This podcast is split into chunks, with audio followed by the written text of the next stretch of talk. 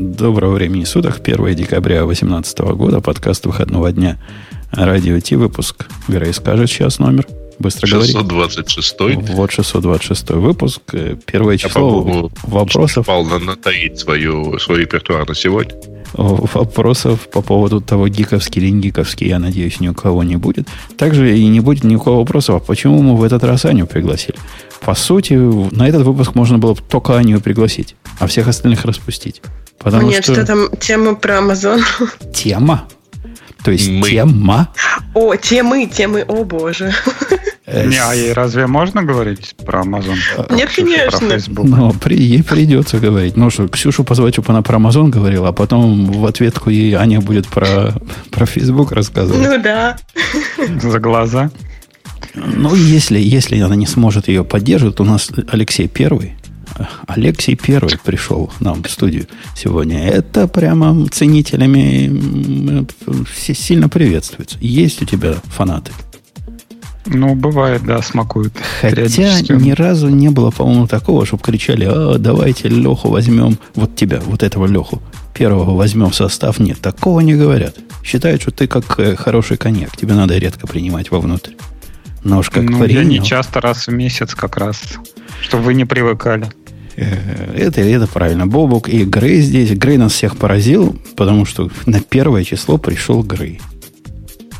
Нет, ну, на гиговский выпуск. Между прочим, я не первый месяц поражаю. Э, не первый, второй раз. Пора бы перестать поражаться. Все равно поразительно. Хотя, судя по темам, ты тут принес. Принес темы для гиковского выпуска, которые тебе интересно обсудить.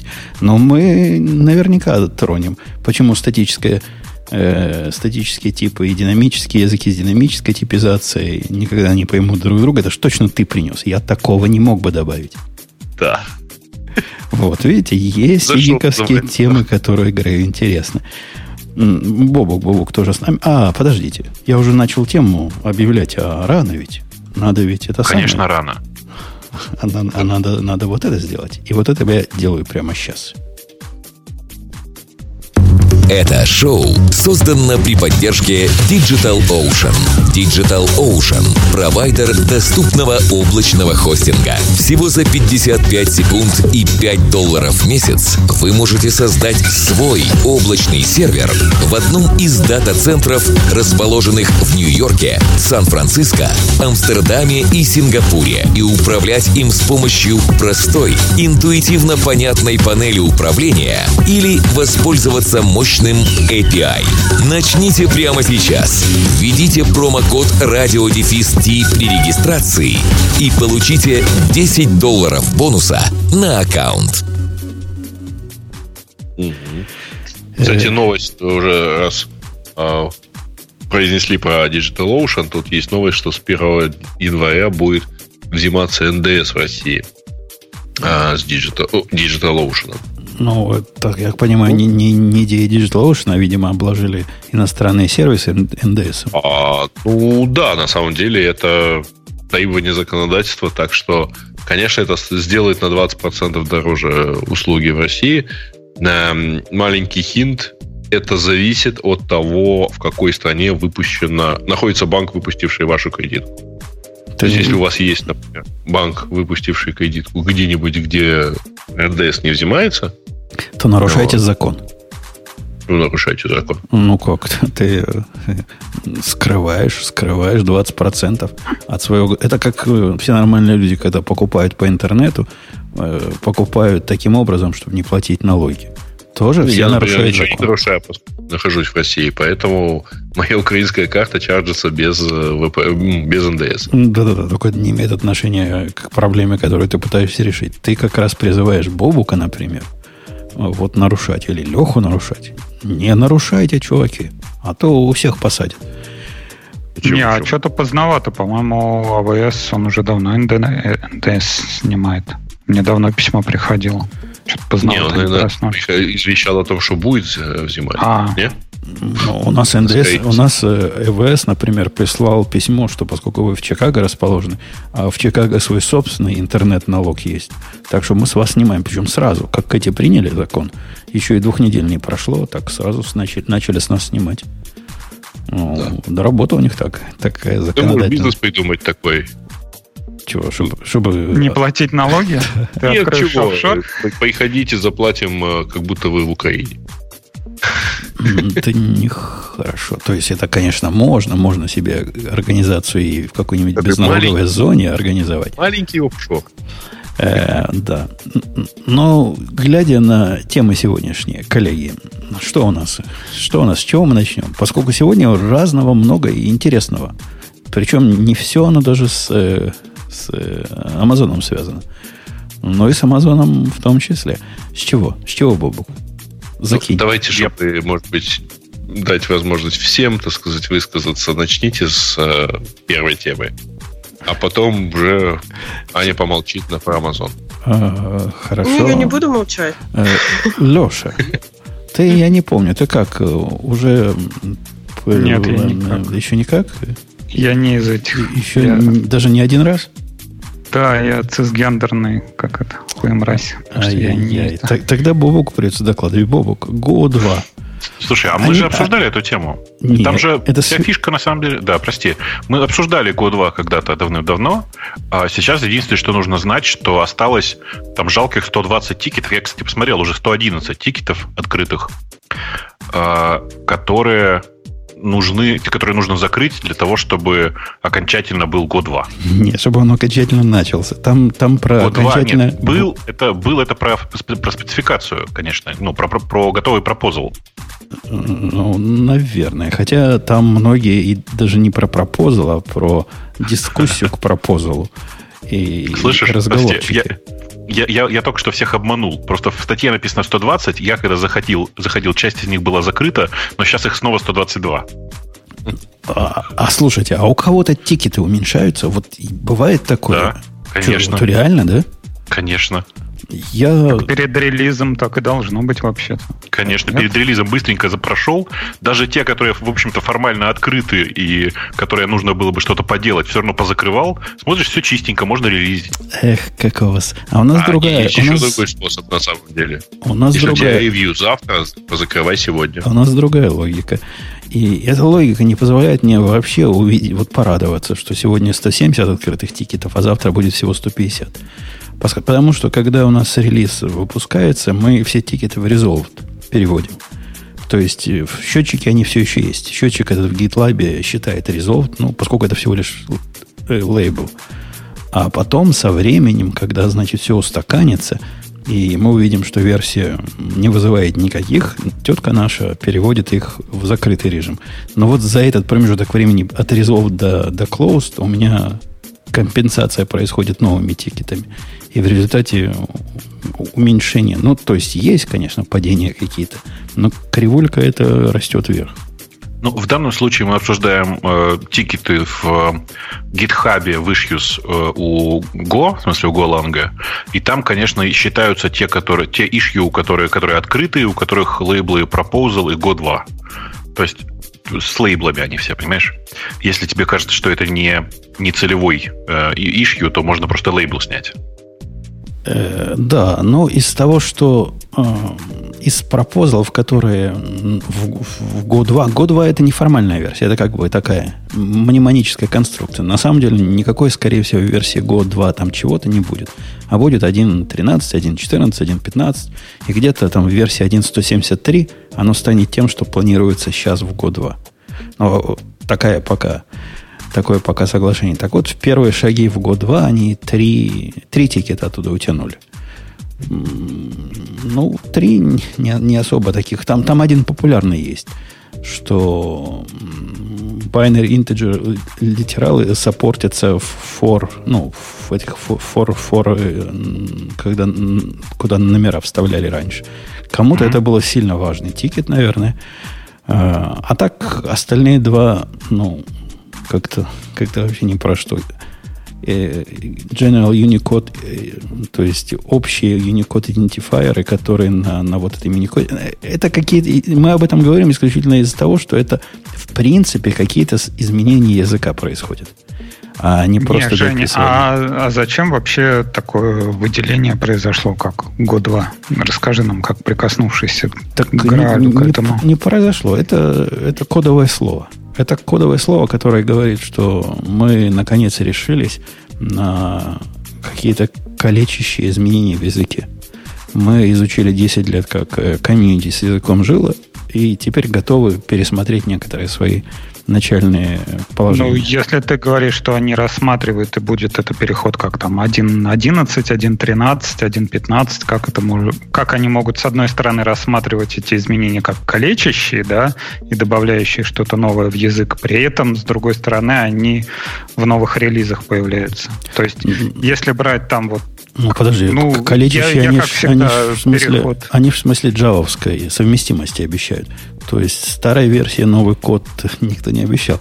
Но новая версия, нет, старый код тому, будет что, ну, собирать. Ну, вот, как в этом анекдоте, да, если бы у собаки были блохи, а вот блохи туда-сюда, вот если брать ту же самую Java, да, то там они решили, что все, мы не будем такие большие мейлстоуны ставить, как, например, там, Java версии там, 10, ну, сейчас уже 20, да, в которую будем запихивать, и пока мы все это не запихнем, мы не зарелизим. А решили, что как бы мы что-то придумываем, оно приходит в язык, если мы успели сделать, ну, окей, оно в текущий релиз попадает. Не, не успели сделать, окей, оно пролетает. То есть зачем вот так вот писать, типа, вот Go 2, и вы теперь все вот 120 ишью, теперь ждите и мониторьте эти Go 2 ишью. Почему нету такого там, не знаю, вот добавляем эти binary, binary типы. Ну да, там версия будет 1.13. Успели, не успели.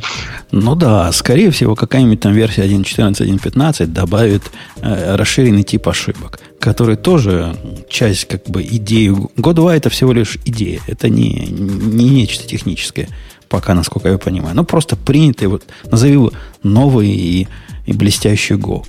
Или новые блестящие фишки для Go, которые вот народ ждал, просил последние 10 лет, а ему отказывали. А вот теперь решили пойти навстречу народу. И, и вот такой процесс пошел. Но там же Google решает, что нужно народу, а что не нужно. Нет? Ну, как, как? Кто-то же должен решать. Ну, я к тому, что вот какой-то сейчас а, ну это мы у себя в подкасте обсуждали, что там тоже Google зарелизил G2CL, то есть компилятор из Java в Clojure. И основной, основная претензия к этому была то, что как бы Google решает, ну да, вот они зарелизили в GitHub, но как бы они используют просто это как хранилище кода, да, pull реквесты ну, может быть, там что-нибудь, какой-нибудь багфикс примут, но, но и то не факт. И то, что они релизят, это вот конкретно гугловая э, затея. Больше никто к этому не подступается. А здесь получается то же самое, да, как Google, как Google решит то, что будет в Google ну, 2, то они и это. Контрибьюторов тут много. То есть не только Google это пишет, однако действительно Google решает, что войдет и что не войдет. И мне кажется, кстати, это хорошо. Я против того, чтобы фичи добавлялись консенсусом, и кто-то должен, кто-то должен решать. Ну, пусть кто-то этот будет Google. Ну, не знаю, Вася Пупкин. Ну, чтобы кто-то был. Ну, хорошо, то есть получается у Google свой Go, у Apple свой Swift, у Amazon не хватает языка какого-то, который бы они пушили. Они, то же они, самое, они, точно они, так же Erlang любят мне передали. Ну, Ирланд, он же как бы дополнительный, это не из него вылезло. Ой, не знаю, они немножко поднапрягутся и сделают свой, э, свой, свой собственный Ирланд с блэкджеком и, и девушкой. И, и, хвостовой, и хвостовой оптимизации и хвостовых вызовов. А там нету сейчас? Есть. Есть. Ну вот у них будет, Просто будет свой собственный. Два хвоста. Смогут два хвоста оптимизировать вместо одного. Ага. Э, в общем, про, про Google разговаривать особо нечего, ну, кроме того, что официально ну, процесс как? типа пошел. Ты знаешь, а я пошел посмотреть на тикеты, которые наиболее популярные, я, я отсортировал по самым, по самым комментируемым тикеты с лейблом э, Go2 и, собственно говоря, подтвержденным кем-то хотя бы из, э, из ядра контрибуторского. И там довольно забавные есть. Есть довольно забавные. Например, э, предлагают другой синтаксис для Enum. Сейчас же, ну, не секрет, да, что Enum сейчас очень... Отсутствует. Ну, он такой, через type, через var, знаешь, да? И, ну, Enum нет. Есть просто да, да. вары с автоматическим инкрементом. Ну, да, да, в смысле, просто он кривой. Это, мне кажется, это прям очень некрасиво выглядит. А, предлагают нормальные янамы. И это, на самом деле, довольно разумно, хотя мне кажется, что это, возможно, и можно было ну, типа, библиотека какой-нибудь сделать, потому что сейчас это выглядит, ну, правда, стрёмно. В смысле, Янамы сейчас в Go выглядят стрёмно, на мой взгляд. Не-не, пока Янамы... Ты понимаешь, тут же палка о трех концах. Как только завезут дженерики, Проблема янамов может быть действительно перенесена в библиотеку. Но пока да, дженериков конечно. нет, мы без нового а типа а, янам никак не сможем. Так просто я про это тебе и говорю, что непонятно зачем, потому что на первом месте с огромным отрывом Generic Programming Facilities. Так что, конечно, должны сначала заехать дженерики, а потом можно будет просто янам сделать в качестве библиотеки. Прям не парясь. А, что там есть еще интересного? Добавить типа специальный оператор исключительно для хвостовых вызовов. Ну, в смысле, для вызовов перед выходом, понимаешь, да? А, непонятно зачем, но огромное количество людей, которые считают, что срочно надо. Это, это что означает? Ну, как деф, дефер у нас уже есть для этого. Это какой оператор будет? Дефер, он же перед выходом из э, блока, да, происходит? Ну да, а это перед выходом из чего? Из, э, типа финалайзер хотят или что? Ну да, это, это финалайзер. Это, ну, типа чистый хвост. Окей. Okay. А зачем? Не, не понимаю, зачем. Не, вот реально не понимаю, зачем. Э, возможно, действительно можно было бы э, таким образом, ну, типа, рекурсию писать, например, таким образом. Вполне себе можно. А ты уверен, что речь идет про скоп функция, а не скоп? Не как init. Вот есть же init, функция входа в package. Скоп блока. Скоп блока. Не скоп функции, скоп блока. Ну, так скоп блока есть defer. Я да, да, ну, типа, не, я тоже не очень понимаю этой идеи. Если кто-нибудь там умный есть, расскажите. Мне просто сейчас лень на ходу очень быстро читать это все. Там просто огромный тред с не очень понятным э, текстом. Э, хорошее, реально, на мой взгляд, хорошее предложение для Go это сделать, э, как это, знаешь, склеиваемые типы. Ну, как бы, когда, когда ты указываешь, что эта переменная может быть такого типа и сякого типа.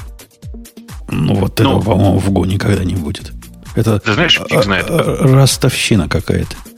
Фиг знает. Вот тут Брэд Фицпатрик, Фицпатрик разметил это как language change и с большой вероятностью будет это реализовывать.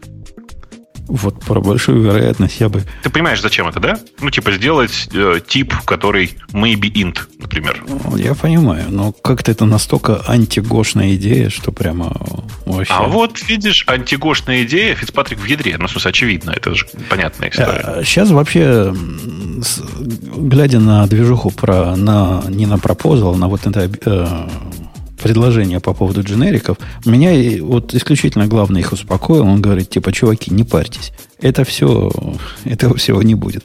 Будет, скорее всего, что-то другое. Это всего лишь материал для дискуссии. И вот этого чудовищного синтаксиса с определением контрактов, который выглядит как, э, не знаю, вред программиста на скале. Вот бухой программист на скале это писал. Ну, я надеюсь, такого не будет. А будет что-то более go, go style. Поэтому ну, я, бы, мне, я бы особо Гос... не верил в то, что так Дорогой уж... Гостайл, а вот скажи, а э, встроенный тип result тебе бы как зашел? Mm-hmm. Вот это, это чисто как в Расте. И, ну, у них, же, у них же уже как бы есть для этого решение. То есть, какую проблему решать типом result или типом там э, optional или типом таким, если все функции могут возвращать э, ошибки в виде второго, третьего, последнего аргумента. Ну а... да, действительно, тебе надо if забабахать. Однако, поскольку этот язык сам по себе такой антифункциональный, то никаких э, цепочных операций, где ты сможешь красиво сделать там if вместо if и всего прочего, типа обработку, как в Java стримами, все равно тебе это не поможет. Вот будет у тебя optional в Go, ну и, и что дальше? Будешь ты его как дурак проверять. If result окей. Okay. Ну, так ты и сейчас можешь проверять примерно так же. Я просто я, я не понимаю, почему ты со мной споришь, потому что я-то с практической точки зрения с тобой согласен. В смысле, что э, решение, которое сейчас есть в Go, оно уже устоялось, и вряд ли кто-то будет использовать новый тип, для, даже если он просто совместим со старым решением.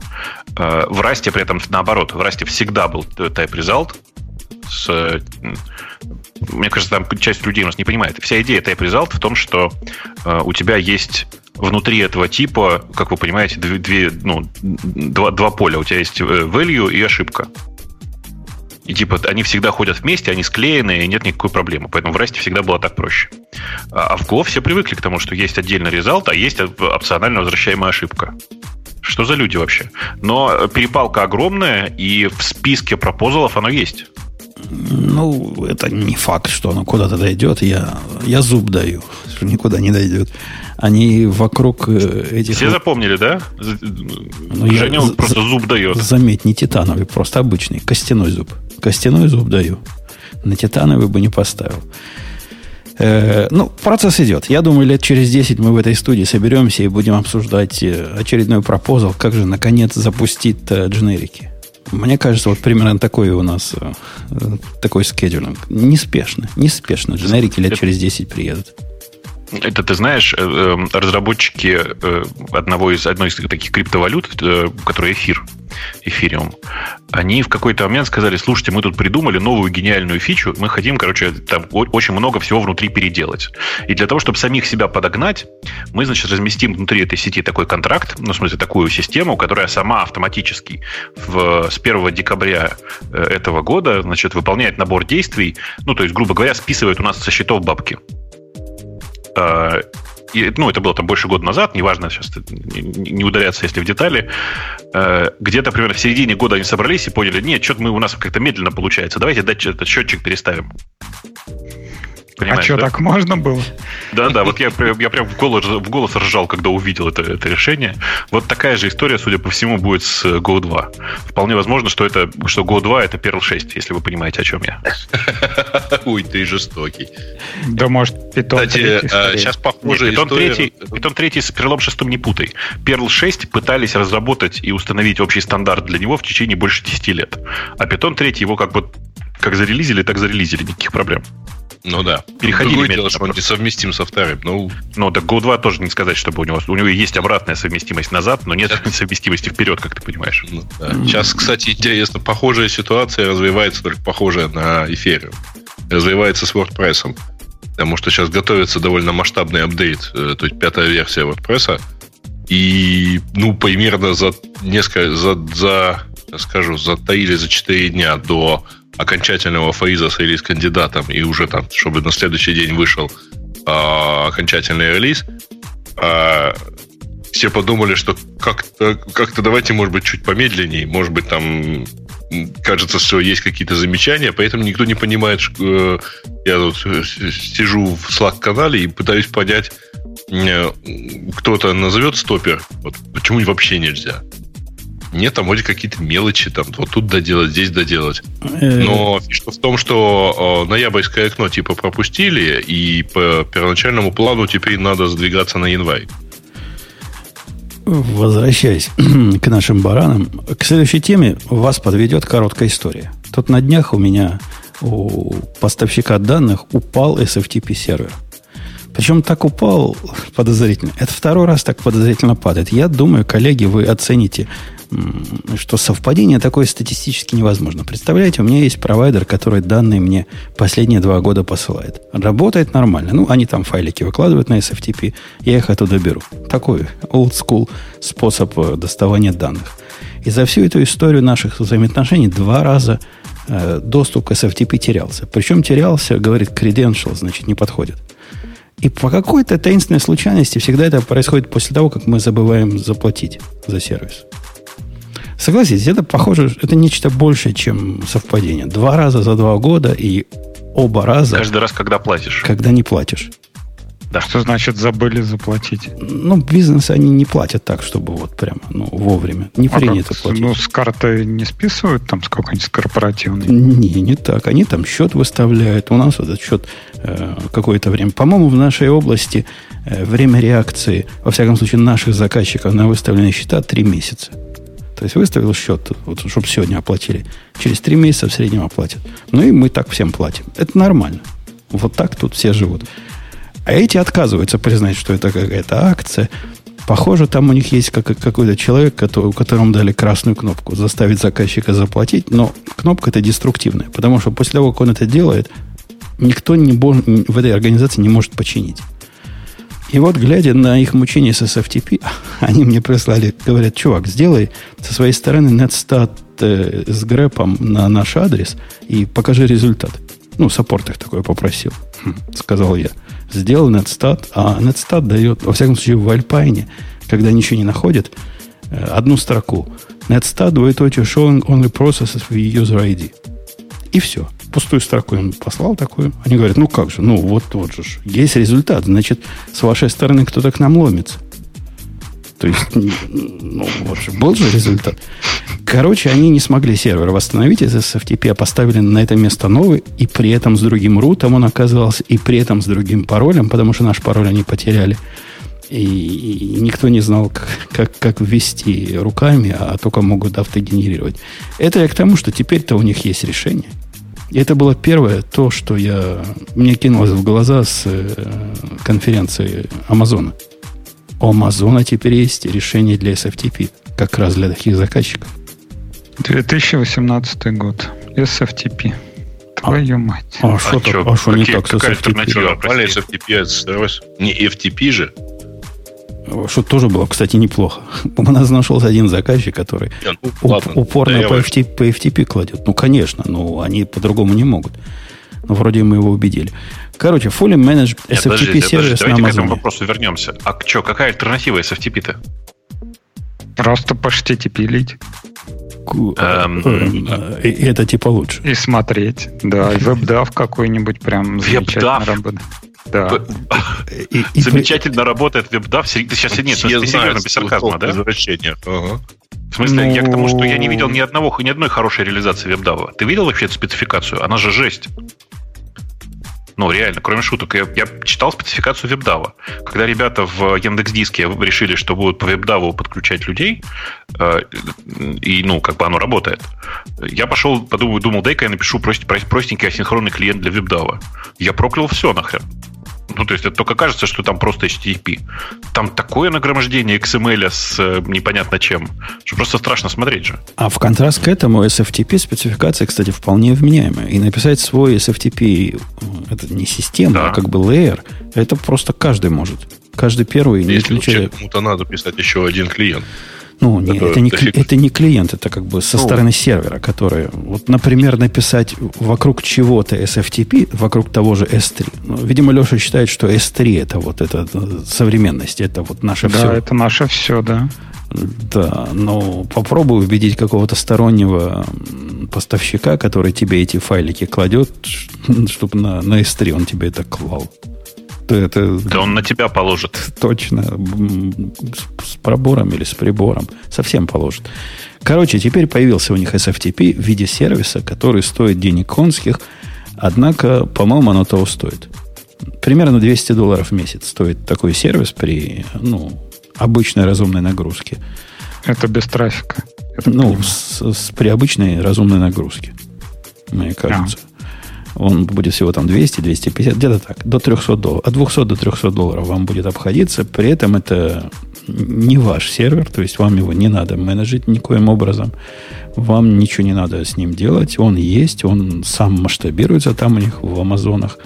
Э, сам он редандент и вообще красота нечеловеческая. И даже у него есть юзер-интерфейс. А я не а понимаю, что значит? почему вам так... Извини, Давай. говори. Нет. Говори, говори. Да. Нет, а что значит э, SFTP масштабируется? Действительно хороший вопрос. У меня пока не было ни одного случая, когда для SFTP чего-то большего, чем нано-инстанс надо было. Но, однако, я так понимаю, есть такие, которым так заливают, так заливают. Вы, кстати, зря смеетесь. У нас, когда подкаст раздается, в момент, как RSS-фиды его принимают, я так и вижу, что Nginx, он действительно крутой, но, однако, видели вы Nginx, который раздает э, на 100% CPU? Вот такое бывает. То есть, наверное, SFTP бывает в каких-то ситуациях, когда просто процессорных Товарищи не хватает. все слышали?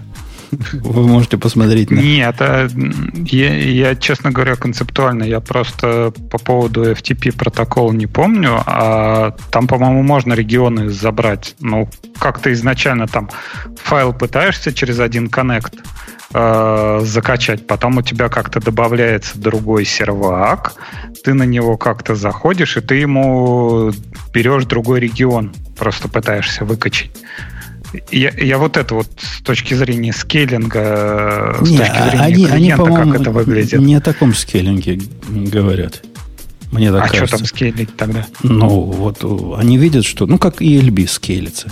ALB это не про то, что ты можешь свой конкретный запрос разбить одновременно на, на 150 э, мест, чанков, а то, что они тебе мощу накручивают по необходимости.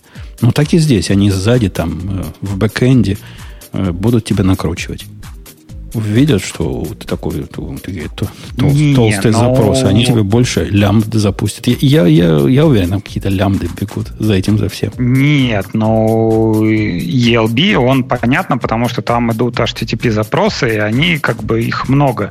Ты скейлишься на большое количество HTTP-запросов. А вот FTP, я, я, может, конечно, отстал от жизни, но вот FTP ты открываешь Connect, говоришь там, дай-ка мне вот этот регион, и он тебе начинает выкачивать. Там нет такого, что ты постоянно его типа долбишь, дай-ты, дай-ты, дай-ты, дай-ты, дай-ты. Ну, это, он, это типа, смотря, смотря, Они смотря в качестве примера приводят э, ситуа- расчет, когда у тебя тысяча юзеров которые это, постоянно это, что-то обводят. Это раз. А во-вторых, Леша, в финансовой индустрии есть такой термин, называется semi-real-time data.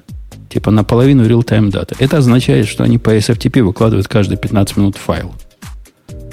И ты действительно, 15 минут это не, не константа, ну так, плюс-минус 15 минут. Поэтому ты все время этот SFTP ломишься, все время пытаешься что-то выкачать из них. И таким образом и живешь. Ну, а он на самом деле что же, в общем, не инжин, мягко говоря. В смысле, да. Э, если ты особенно кладешь туда. Ну, SFTP это не тяжелый процесс, как я говорил, у меня для ночного оплода, когда у меня все заказчики одновременно приходят и все сразу заливают туда – они только заливают. Нано хватает, он и не, вздраг, не вздрагивает. Однако, если бы у меня было 100 тысяч заказчиков, то, наверное, вздрагивало бы. Короче, есть куда, куда расширяться. Это, это Слушай, хорош, а хорошая идея. Ты по это говоришь, что это какой-то отдельный сервис. Это, я так понял, э, у него все это складывается в итоге в S3. Ну, S3 является э, бэкэндом для этого, то есть сториджем для этого. Было бы странно, ну, да. если бы что-то другое являлось сториджем. И это, mm-hmm. кстати, интересный урок, Аня. Я тут с рекламацией к вашим. Знала ли ты, Аня, что в таких сервисов, которые SFTP вокруг S3, у вас там в, маркет, э, в Amazon маркете было как собак нерезанных до этого момента? Пока вы не пришли и убили маленьких, э, маленькие локальные бизнесы. Вы своим решением убили бизнесы людей. Каким вот решением? Вот S3? Вы Или... добавили SFTP, Нет, SFTP. вокруг S3. Угу. И все те, кто это делал, кто этим жил, кто свою маленькую копеечку на себя, семью, свою собаку таким образом зарабатывал, теперь им всем в бездомное идти. Ну, не факт, потому что тут, я не знаю, не дороже получается у Амазона этот сервис? Ну, конечно, дороже, но это ж у Амазона. Это же не у какого-то Васи Пупкина, а это же настоящий Амазон. Нет, а если у них Я backend... промолчу. Женя, а если у них backend S3, то есть получается ты можешь вот этих вот скорузлых чуваков, которые на SFTP, оставить им этот SFTP, а при этом с другой стороны качать через S3 эти же файлы. Конечно, конечно, ну да, да. В этом же весь цимис. Там, честно, okay. S3, там, ну, как будто бы они на самом деле на S3 клали, с твоей точки зрения. Ты... Но тебе не надо этих заскорузлых чуваков напрягать реализацией ST, э, протокола под ST. Окей. Okay. А у них раньше, по-моему, торрент еще был на S3. На раздачу. По-моему, сейчас есть. То есть можно вот этот вот файл, который загружается по... А, ну ты имя этого файла тогда не знаешь. Предопределенное оно должно быть. В общем, сервис маленький, но, по-моему, показывает две интересных вещи. Мне, во всяком случае, показали интересными. Не будьте полнейшими дятлами, дорогие слушатели. Не пытайтесь вокруг таких э, сервисов, которые живут на, на ките, строить свой бизнес. Вот таких сервисов, которые явно просятся внестись в основной продукт. Потому что они внесутся в основной продукт. И я не верю в теорию заговора, что Amazon подсмотрел, что вот этот... Э, э, не дроплет, как их называется, маркет, маркет этот э, appliance был какой-то популярный, вот мы свое сделаем. Да, ну, плевать им на эти копейки. Просто да, они, если считать эти сервисы, там у них этот транскодинг был, э, Windows десктопы, скорее всего, много всяких штук. Было, которое продавалось до этого, а теперь все это с Амазона, они и так и тащат эти сервисы к себе. Слушайте, вы, вы типа оба не правы, потому что, конечно, откуда им брать еще вот идеи подобных сервисов, как не у э, ну, собственно, таких провайдеров. И, кстати говоря, не факт, что вот у, у э, тех, кто пишет всякие такие обертки, сейчас бизнес возьмет и умрет. А придумывать я, новое? Со, со временем. Я с этим сталкивался много раз. Смотрите, там получается, что да, казалось бы, их уникальную штуку взяли, так сказать, и унесли, и теперь вот можно пользоваться и, и так далее, но а, у них, э, благодаря приходу Амазона большого такого кита э, в их решение, ну, в, в то место, где они предлагали свое решение, у них userbase раз, э, развивается. Да не, раз, не развивается у них userbase. С самого начала этот userbase был фиксирован. Это не то, что многим людям теперь надо сканировать больше документов, потому что они услышали, что э, в iOS добавили функцию сканирования. Это не тот случай. Тут строгое такое вот требование есть, надо нам по SFTP класть это не открытие глаза. О, оказывается, и так можно было. Да нет, кому надо было класть по SFTP, тут и раньше знал. Это вот тут не прав. Прямое, что... прямое и явное убийство всех не, не, сервисов. Жень, ты, ты не прав, потому что вообще это не обязательно означает, что э, ну, до, до этого все те, кто хотел бы класть по SFTP, э, по SFTP, да, э, значит, они про, про это например, знали. То есть они ну, хотели класть по SFTP, но не знали, что такое бывает. Тогда ну, они не хотели класть как это сделать, и как-то вот обходными путями все-таки клали там, я не знаю. Да нет. Единственное, единственное да, это очень вряд ли. Единственное, в чем можно порадоваться или не сильно грустить по поводу этих независимых производителей, как Аня правильно сказала, они могут ценой немножко повоевать. Ну, 250 долларов по сравнению с 20 долларами. Так в этом же и фишка. То есть, смотри, они могут, э, во-первых, сейчас сильно больше народу узнало например, что такое можно, а да дальше не узнала сильно больше народу. Ну, то это не та аудитория. Это не аудитория домохозяек. Ну, нету там таких, которым нужен был SFTP, они не знали, что такое бывает. Ну, знают все. Не-не-не, ты, ты на себя-то не равняй. Ну, перестань по себе считать. То есть домохозяйки у тебя с AWS тут активно... Ну, в каком мире, Грей? Ну, где это бывает? Ну, что ты говоришь? Сколько пользователей у AWS? А ты понимаешь, что многие из них как раз те самые домохозяйки? Нет. Ну, с нет, точки зрения... Нет, нет, нет. Бобок, по-моему, он пургу несет. Да, конечно. Я как раз отвлекся, вообще не знаю, о чем вы, но, конечно, но ну, по-любому. С кем-то ты полностью согласен, да? Но, конечно. Но несет поргу. Ну, э, подводя итог, э, мне этот сервис приятен. Мне кажется, 200 долларов в месяц вместо 20 долларов платить я бы мог и, и даже, наверное, буду, и перенесу свой SFTP-сервер туда. Но только имейте в виду, что если вы уж совсем суровым enterprise за скорозлом работаете, который вам по SFTP кладет не с ключиками АУФ делает, а с юзерами и паролями, вот это прямо из коробки работать не будет. Они с паролями работать не умеют. Их заставить можно, они поддерживают там разные AUF бэкэнды, типа и можно это сделать, но это не прямо, вот не, не кликами делается. Нет такого места, где юзерный пароль, юзерный пароль, юзер... нет, такого нет. Это придется постараться. Постараться. ну что, давайте к следующей теме. Какой? Я, я предлагаю что-нибудь экзотическое. Дрон Клауд. А вы видели в списке своих тем, ну вот мне понравилось а, та, которая, как мне кажется, вы меня только сейчас не выгоняете из подкаста, если я неправильно скажу. А, ответ... Хорошо. А, ответ на вопрос, который вы задали а, молодому человеку, который приходил на интервью к вам вот в прошлый раз вы рассказывали, что вы задали ему вопрос, что вам нужно сделать мониторинг между своими э, микросервисами, по-моему, так, да, звучал вопрос? Типа, mm-hmm. что он будет делать? И он сказал, что он возьмет ALB. Ага. Вот, просто, а... просто так на тот момент не существовало сервиса, а, который нужно было бы взять. А теперь ты предлагаешь взять какой Mesh? Угу. Это интересная, кстати, идея, не то чтобы новая. Ну, хочу коллег спросить. Леша, это как ты к этим, к этим идеям относишься? К, к мешевым? В их концепции, я поясню для наших слушателей, меш означает такой сайт-сервис, который бежит рядом с вашим э, микросервисом и занимается, выглядит как прокси всех запросов. Из-за того, что ты все запросы проксируешь через вот эту балалайку, разные интересные фичи появляются. Например, ты можешь следить за всеми запросами централизованным образом. Ты можешь логировать все запросы централизованным образом. Ты можешь проверять все запросы на на, ну, на, на то, чтобы нам было что-то хорошее. Такой локальный API Gateway только на, на уровне каждого конкретного микросервиса. Ну, то есть такой типа амбассадор, только снаружи стоит. Только снаружи стоит, да. Они в этом говорят, и фишка в том, что снаружи, и, то есть тебе не надо все это засовывать внутрь своих микросервисов. А можешь вот так наращивать при помощи внешних сторонних проксей. Не, вообще идея знатная, потому что мы, например, использовали ну, использовали и используем New Relic, и он добавляется как агент э, к Java машине.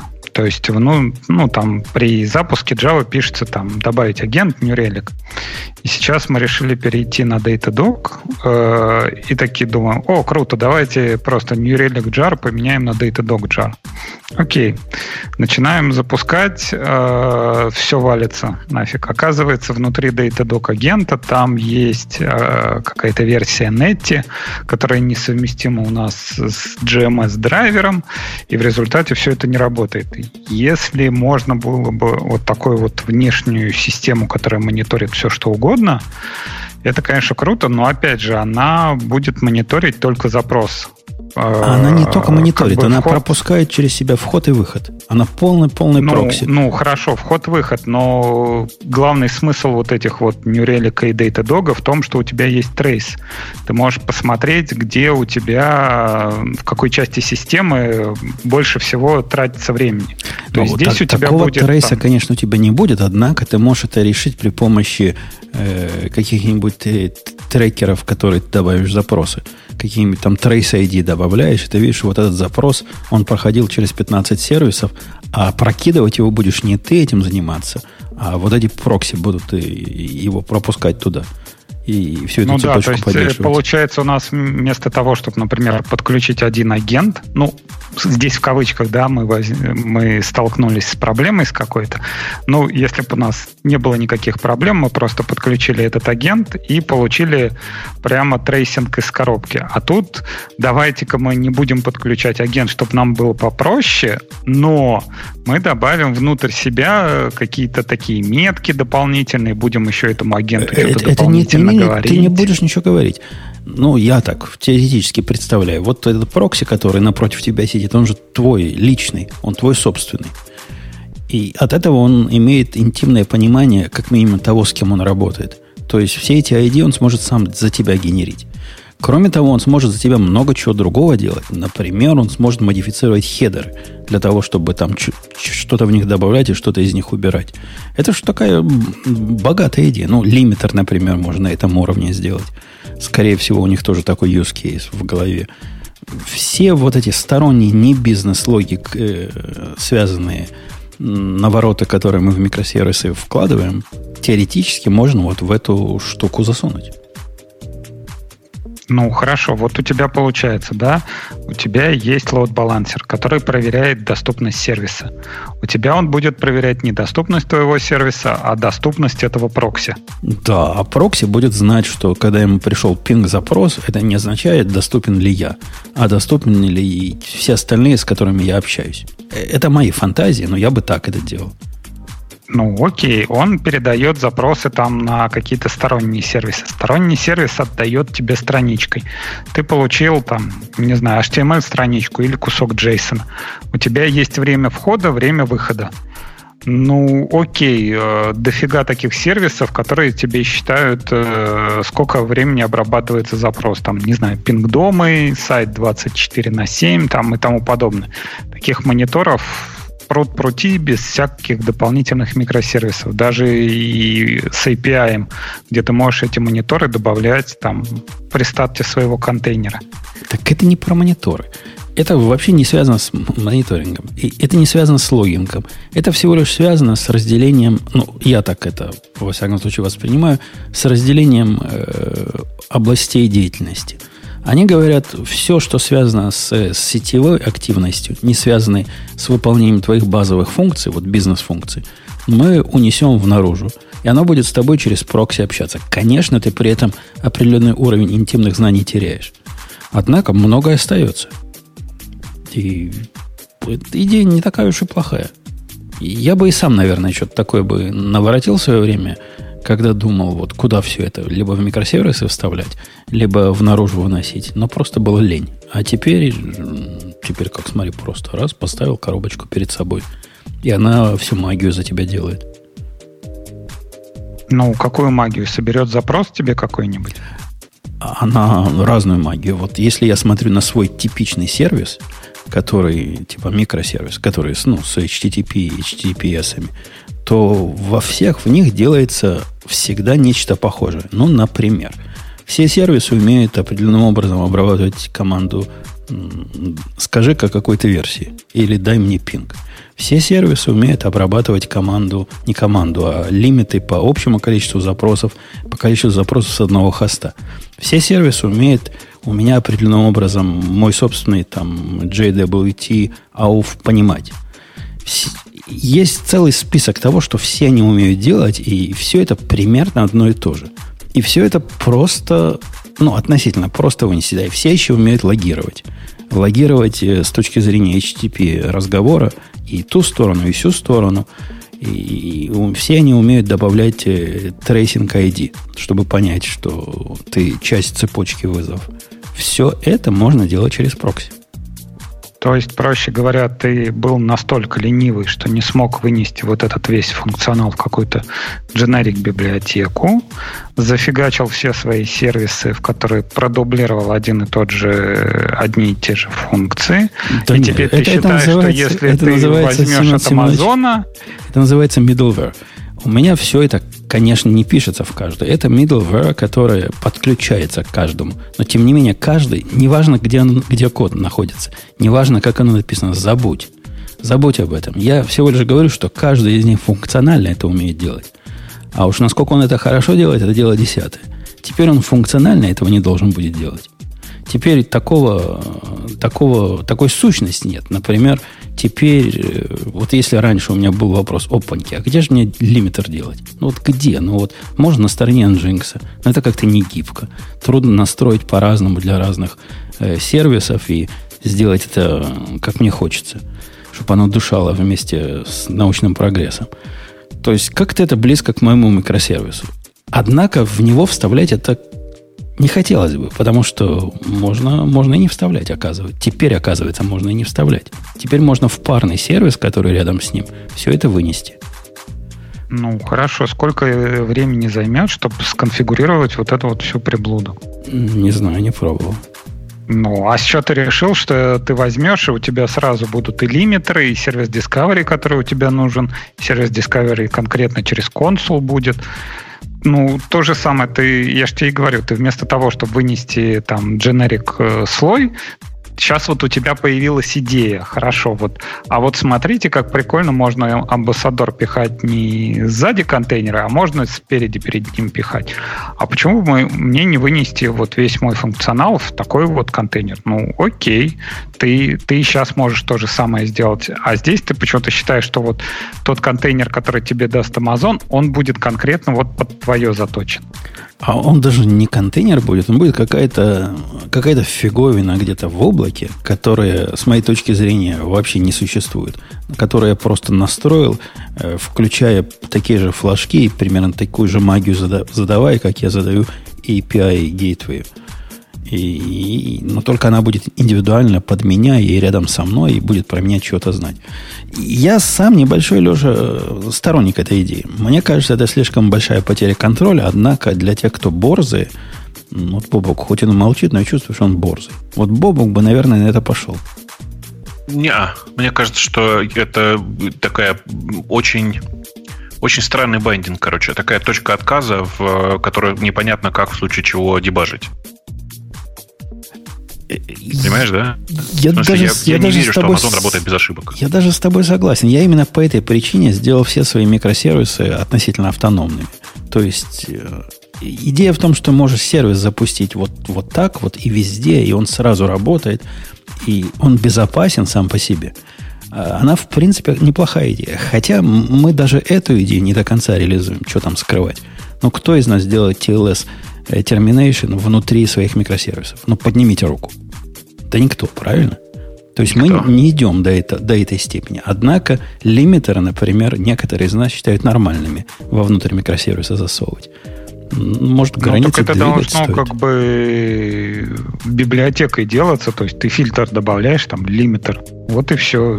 Да, от, от этого, от этого же ничего это не должно не меняется. каждый раз. Так никто, никто и не пишет каждый раз. Ну, что ты, ну, зайди на GitHub, называется Go Packages, э, и там есть у меня такой пакет, называется REST. И там есть куча middleware, в том числе и, по-моему, для лимитера, хотя не помню, есть ли. Ну, вот эта идея, каким образом их подключать. Подключаешь эту библиотеку и делаешь ему, добавить его в чейн своего обработчика, зарегистрировать. Вот все, как ты рассказал. Только в мире Go. А не, ну тут э, как бы прикольно с точки зрения того, что ты независим от языка, да, тебе не важно, что у тебя вот в этом контейнере бежит, если ты хочешь лимитер сделать, тебе не надо думать, тебе на Go подключать модуль, или там тебе на Java подключать в Tomcat фильтры, или там подключать не фильтры, а внутрь контекста, или как-то вот так вот делать. И, и то есть это, конечно, замечательно, но такое, такая прокси должна быть у каждого разработчика своя. И каждый разработчик, во-первых, подключает ее к своим системам мониторинга, не к CloudWatch, а там, не знаю, к чему-то более продвинутому, подключает к своей системе логинга, там, не знаю, не обязательно а к тому же самому CloudWatch, а подключает там к, как он там, лог, Logstash у, например. Вряд ли там в, в этом амазоновском контейнере будет у тебя Logstash. Ну, ты, если ты уж в Амазоне живи по амазоновым правилам, что ж ты вот это? Ну, если у тебя денег, конечно, полные карманы, то да. Я тут посчитал, сколько мы за трафик платим, и как выяснилось, что у нас трафик между регионами, вернее, не между регионами, а между зонами внутри одного региона, он тоже билится точно так же, как и обычный трафик. Плюс при этом билится трафик, который идет через NAT Gateway. И мы посмотрели, что у нас, оказывается, весь трафик гоняется еще и между availability зонами, ну, входящий. И он еще гоняется через NAT Gateway во внутреннюю сетку. И я так посидел во всех местах после этого, посмотрев на счет, который нам выкатывают каждый месяц, и понял, что как бы привязываться к Амазону это довольно-таки накладно. А вот чтобы проблему накладки решить, и я уверен, вы тут все об этом давно мечтали. Теперь DynamoDB. Единственная причина, почему вы не использовали DynamoDB, я уверен, вот Грей бы использовал его прямо вчера, но не мог, потому что там вот это capacity надо покупать, и даже его автоматическое э, скалирование и увеличение, уменьшение на лету тоже как-то косенько, кривенько работает. Я делился, четыре раза всего лишь можно в час уменьшить. Это какой-то какой ужас для динамической нагрузки. А теперь можно вот действительно on demand. Теперь вот сколько ты, насколько ты запросил, столько ты и заплатишь. Только дороже. По райд запросам и по рид запросам теперь цена атомарная до уровня вот этих запросов. Я же тебе говорю, только дороже получится. Ну, как дороже? Ну, почему-то... Скорее всего, гораздо. Смотря для каких use cases. Ну, вот гляди, Семен Семенович, вот тот use case, который я описывал, мне надо миллиард штук загрузить. Получится раз в 10 дороже. Я считал, так. я считал. Однако, если, например, для чего-то более вменяемого, для такого более традиционного, ну, типа наш, наш движок комментов на Динамо перевести. Это прямо идеально, идеально кладется. Буду платить копейки и не буду вообще думать. Любой процесс, который ну, не, не молотит сумасшедшей силой в эту Динамо, будет стоить небольших денег. Конечно, конечно. Просто в этой ситуации непонятно, зачем вообще Динамо. Можно было с тем же успехом эти данные куда-нибудь в S3 положить. Не, не получится в S3 класть. Там надо... Почему? Ну, если тебе хитрые выборки надо, кроме S3 надо еще что-то. Ну, например, тебе там по бестам надо э, сортировать, по, по тому-то еще надо сортировать, счетчики где-то считать. Все это теоретически там, можно страничками... Когда сторишь, будешь все заранее предпосчитывать, Кон... просчитывать и складывать. Конечно, да. теоретически можно. Однако у разных людей разное view, админ видит одно, те видят другое. В общем, целое дело. Слишком много логистики для этого. Но, но суть не в этом. Ну, возьми какой-нибудь другой пример. Форум какой-нибудь возьми. В смысле, ну подождите, в S3 вы файл будете класть, что ли, с данными? Э, среднюю страничку, я так понимаю, правильно? Конечно. Конечно. Ну, окей. Ну, просто Динамо, вообще база данных, она же нужна в ситуации, когда у тебя эти данные есть, их много, и они разнообразные. А в, в, в обычной ситуации, в принципе, база данных не нужна, можно просто плоский файл использовать, например. Ну, так-то понятно. Просто я к тому, что всегда, когда происходит такое изменение, когда раньше ты покупал батчами, а теперь тебе предлагают купить по одной штучке, всегда это означает, что по одной штучке дороже. Я не видел исключений пока. Ну, оно стоит, вот со стороны цена не кусается. 1,25 долларов на миллион райтов. Ну, я на райты смотрел. Или 25 центов на миллион ридов. Это вообще небольшая цена для любого Конечно. сервиса не уровня Яндекса или Амазона. А как вы поняли вот эту фразу в описании? Tables using on-demand mode support all DynamoDB features with the exception of autoscaling, which is not applicable with this mode. Ну да, autoscaling а, в DynamoDB концепции относится к динамическому провижнингу. А тут же провижнинга никакого нет вообще. То есть там же у вас есть... Э, вот меня смутило. С одной, в одном ну, месте пишут, что наоборот не нужно думать о скейлинге, а здесь пишут, что скейлинга нет. Я вот, вот, это, вот, этого, вот этого скейлинга нет. Вот тот скейлинг, о котором mm. они говорят, он просто смысла в этом контексте не имеет. Тут это скейлинг не про наращивание мощностей, а скейлинг про э, увеличение автоматическое того, за что ты платишь раньше было как? Ты покупаешь 5 э, юнитов, то есть 5 райтов в секунду. И вдруг у тебя пик пришли дебилы и пишут 10 раз в секунду. А, вот этот а, а, автоматический mm-hmm. скейлинг умел увеличить твою планку оплаты, всего лишь оплаты, в то, чтобы у тебя было теперь зарезервировано 10, а не 5. А потом, когда ага. обратно 5 вернулись, оно раз и откатило назад. Но не более 4 раз э, в час можно откатывать назад. Вверх сколько угодно. А, тут, получается, он больше не нужен а вообще. А тут, да, тут уже атомарность одного запроса. Как бы твоя единица цены – это запрос.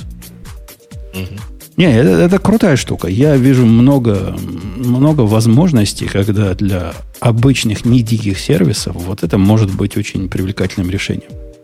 Ну, вот как, например, SQS. Э, По цене решение привлекательное, пока вы не, не становитесь миллиардными какими-нибудь продюсерами-консюмерами – Э, такие это станет такой сервис, о котором ты не думаешь. Платишь там 2 доллара в месяц за среднее нечто, и голова не болит. Ну, для да, этого да. иметь действительно что-то типа либо блога, ну там, что-то маленькое на самом деле. Ну, что маленькое? За 2 доллара в месяц это будет у тебя 25 умножить на 4, да, получается, на 8. То есть 8 миллионов рид-реквестов ты можешь за эти деньги, если ты блог. Это прям не совсем, чтобы маленький блог. Нет, это если для блога. Я вот сейчас сознательно пошел, запустил MyTop у себя на сервере. И вижу, что за 9 дней он намолотил 103 запроса MySQL. Ну, 103 а, запроса. А, а я тебе... 103, извини, миллиона запросов. 103 миллиона запросов. Ага. Ну, 103 миллиона запросов это не так, чтобы. Встанет проще все-таки свой инстанс MySQL держать. Ну, возможно, возможно.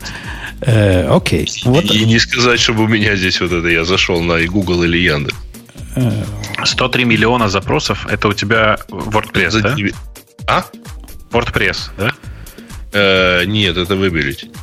Ага. Ну, наверное, бывает что-то еще хуже, чем WordPress. На, кажд, на каждую Не, страничку... за 9 дней, извини. При средней посещаемости в 50 тысяч в сутки.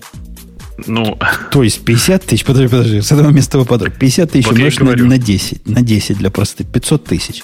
И сколько у тебя запросов было в результате? 109 а, миллионов? 103 миллиона запросов. Ты, ты, пон, ты понимаешь, что это означает 200, 130-150. 220-230 запросов на посетителя, да, получается у тебя? Ну, а... я про это и говорю. Бывает что-то хуже WordPress. Да, это круто. Это сильно, Грей. Я бы этим не гордился. Не, я вообще, я вообще только сейчас из-под стола вылез. Мне кажется, Аню надо просто приглашать и документацию на английском, чтобы она читала. У меня прям... Ты прямо в восторге. Да. да, у меня все вибрирует уже. Это, это он... А я вот не поняла, что почему вы меня сейчас вспомнили. Это он шовинистический маскулизм дал. Он сказал, что у тебя такой сексуальный голос, когда ты читаешь по-английски, что он Да-да. просто не может из-под стола вылезти. Я подозреваю, что он ты, просто... Ты просто от, от, отвыкла от этой объективации, и тут все как очевидно совершенно было. А я, кстати, это слово первый раз вчера Бобук услышал. Объективация. Это такое да русское ладно. слово, видимо, да? А Нет, я сегодня, конечно. а что оно значит? Э, это в данном конкретном случае это попытка воспринимать э, человека не как человека, а как а, как бы это сказать, объект. а как исключительно сексуальный объект. Почему, э, почему человека? Субъект, не, а человек, не человека, вот. женщину. В данном случае ладно, женщину, конечно. Ну, лучше. Я бы возражал после этого сексизма. Это вполне возможно и с мужчинами. Э, следующая коротенькая тема о том, что... Как это, к следующей теме, ну ладно. Э, это было странно... А, ты хочешь еще про DynamoDB сказать нам что-то? Да, я, ну, я мне удержусь. очень понравилась эта фича. А, а. Потому что мне есть где использовать. То есть, а раньше, подожди, подожди, подожди, давай я тебя спрошу. То есть, у тебя есть такие сервисы. У меня есть сервис один, ровным счетом, у которого стоит забито, фиксировано, э, по-моему, 10 юнитов, вот этот план второй снизу, 10 юнитов в секунду. То есть 10 райтов в секунду я могу делать и 50 ридов в секунду. Он вообще денег не стоит. Ну, то есть трудно увидеть на фоне всех остальных счетов. Это уже и раньше было дешево. Когда у тебя так мало всего, и раньше было дешево. Ты хочешь еще дешевле? Да нет, просто ну, разные бывают э, задачи. И, например, вот для таких задач, когда э, у тебя в основном немного запросов, и ты можешь сам прогнозировать, когда их станет больше, там, не знаю, к какому-нибудь празднику, то там можно руками зайти и поменять э, capacity. А, а если, допустим, раз в неделю, но регулярно очень сильно возрастает нагрузка. А, например, а, просто база данных, а, которые да, немного запросов. Немного запросов. Нет, у вас все-таки не раз настолько много запросов. Раз... А, ну да. Ну, и вы знаете, а, и, и вы, в принципе, знаете, когда начнется эта нагрузка. А, если раз в неделю работает какая-нибудь джоба, например, которая синхронизирует там данные одной базы с другой, ну, неважно, что-то синхронизирует, и а, там, она может работать в разные дни, то по-моему, это очень сильно упрощает. А, теоретически, а, теоретически Аня... Если не будет сротлиться, я не знаю, надо пробовать. Не, ну оно там фротлится, сротлится э, совершенно дико по определению, то есть тебе надо параллельно все это делать, чтобы все эти э, циферки добить и высокую производительность. Однако, если ты... Ну вот они пишут, что instant не-не-не, так, так не бывает. Э, Нет? Но ну, ты, Потому что если... ты можешь попробовать с DynamoDB провести эксперимент, молотить в DynamoDB с самой большой скоростью, с которой ты можешь, и ты увидишь, что write юниты, если ты 10 превысишь в секунду, то это уже праздник. То бишь, а он что, скейлится прям... Он скейлится исключительно параллельно, параллельными запросами, больше никак. Мне рассказывали, я не слушала один выпуск, но мне рассказывали, что вы обсуждали DynamoDB и что у вас была проблема. А, и, ну, типа, как ее решить, потому что скейлится долго. У всех была проблема. Да? Я просто не знаю, вы пришли к решению или нет. Если нет, я бы могла сказать. А, говори. А, ну, есть же CLI, а, и у CLI есть возможность программно обновить um, um, capacity. И я, я не знаю, я не слушала этот выпуск, какая у вас была проблема. Если, например, у вас такая проблема, которую я описывала, какая-то джоба ранится или, не знаю, какой-то скрипт, то ну, в начале скрипта можно э, программно менять capacity, потом выполнять то, что вам нужно, и потом возвращать capacity обратно. Типа прогревать? Что Сейчас начнется шовинистическое высказывание, Аня. Готовься. Да? Так вот, с вашей женской логикой, дорогая, проблема-то не в том, что оно не понимает, когда надо мне увеличивать capacity, а в том, что оно Нет, делает, делает это медленно. Да, оно, правильно. То есть а, заранее а, каких... измените. Я, я понимаю. То есть до того, как я... Если у меня сервис на 8 часов э, должен бежать, я, как э, человек мудрый, должен в 4 часа начать готовиться. И как дурак платить лишних 4 часа за выделенное capacity. Ты мне это, это лучше, чем, но это лучше, чем всю неделю платить много, правильно? А, ну да, но всю неделю я не собирался много платить. Я вообще ожидал, а что... вы нашли другое решение? Я, я начну молотить, оно увеличится. Не, я не нашел Нет, другого ну, решения. Ну, Мне это ну, решение показалось... Использовать Динамо. Я просто вам предлагаю решение, которое конечно, да, конечно. можно использовать, чтобы было лучше, чем платить за все время. Конечно, это решение было до того. Вот то, что ты говоришь, так у них раньше было, так у вас раньше да. было. Да, да, да. А, а вот это динамическое, динамическое capacity, которое они добавили, должно было решить проблему прогрева. То есть они говорят, теперь прогрева не надо. Теперь мы вам увеличим ваш провиженинг, когда по нужде. Оказывается, не так, чтобы быстро по нужде происходит увеличение, если нужда большая. Я там говорил, если от 100 до 1000 увеличивать, это фигня вопрос. Однако от 1000 до 80 тысяч, это просто, да, просто очень долго. Угу. Это Нет, Женя, а вообще вот как ты себе представляешь э, скейлинг по, ну, по пользователям? То есть, когда тебе в момент приходит, там, не знаю, миллионы пользователей, и ты ожидаешь, что у тебя один наноинстанс э, сразу начнет орать, типа, давайте проскейлимся, проскейлимся, и в течение какого времени, ты думаешь, там появится еще дополнительно несколько инстансов? Пока на них запустится система, пока на них запустится приложение, пока все все это подключится. Эм, я, собственно, понимаю, что надо какое-то время для запуска этого, хотя для компании, которая запускает лямбды за 250 миллисекунд, запуск всего вот этого в течение 20 минут кажется странным. Это раз. Во-вторых, я не думаю, что весь э, DynamoDB по умолчанию бежит на наноинстансе. Наверное, там могли бы и как-то быть готовым к тому, что придет Умпутун и 80 тысяч сразу попросит. Ну, не, ну вот ELB, да, куда уж как бы более общий сервис не придумать, да, load балансер. И при этом все равно его надо прогревать. Неважно, какой он там новый application, старый. Все равно, если ты ожидаешь, что к тебе вот там вечером придет много сейчас пользователей к подкасту, все равно надо прогревать. И все равно даже этот ELB, он тоже скелится там какие-то минуты. Ну, я согласен, это безобразие. Это какие-то пережитки ну, из 16 века. Тогда ведьм сжигали в Германии и Испании, а, а они хотят, чтобы мы дальше так жили. Ну, не делает.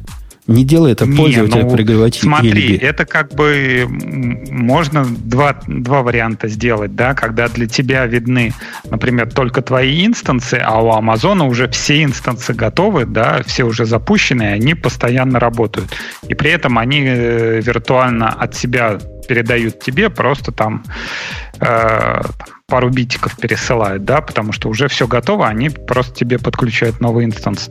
Но у них, я думаю, э, то же самое, они не готовы к тому, что тебе потребуется вот сейчас вот конкретные эти серваки, им тоже надо как-то запустить, они тоже там оптимизируют время запуска, но оно не будет те же самые 200 или 100 миллисекунд на то, чтобы, например, запустить... А, а почему лямбду они могут запустить за 200 миллисекунд?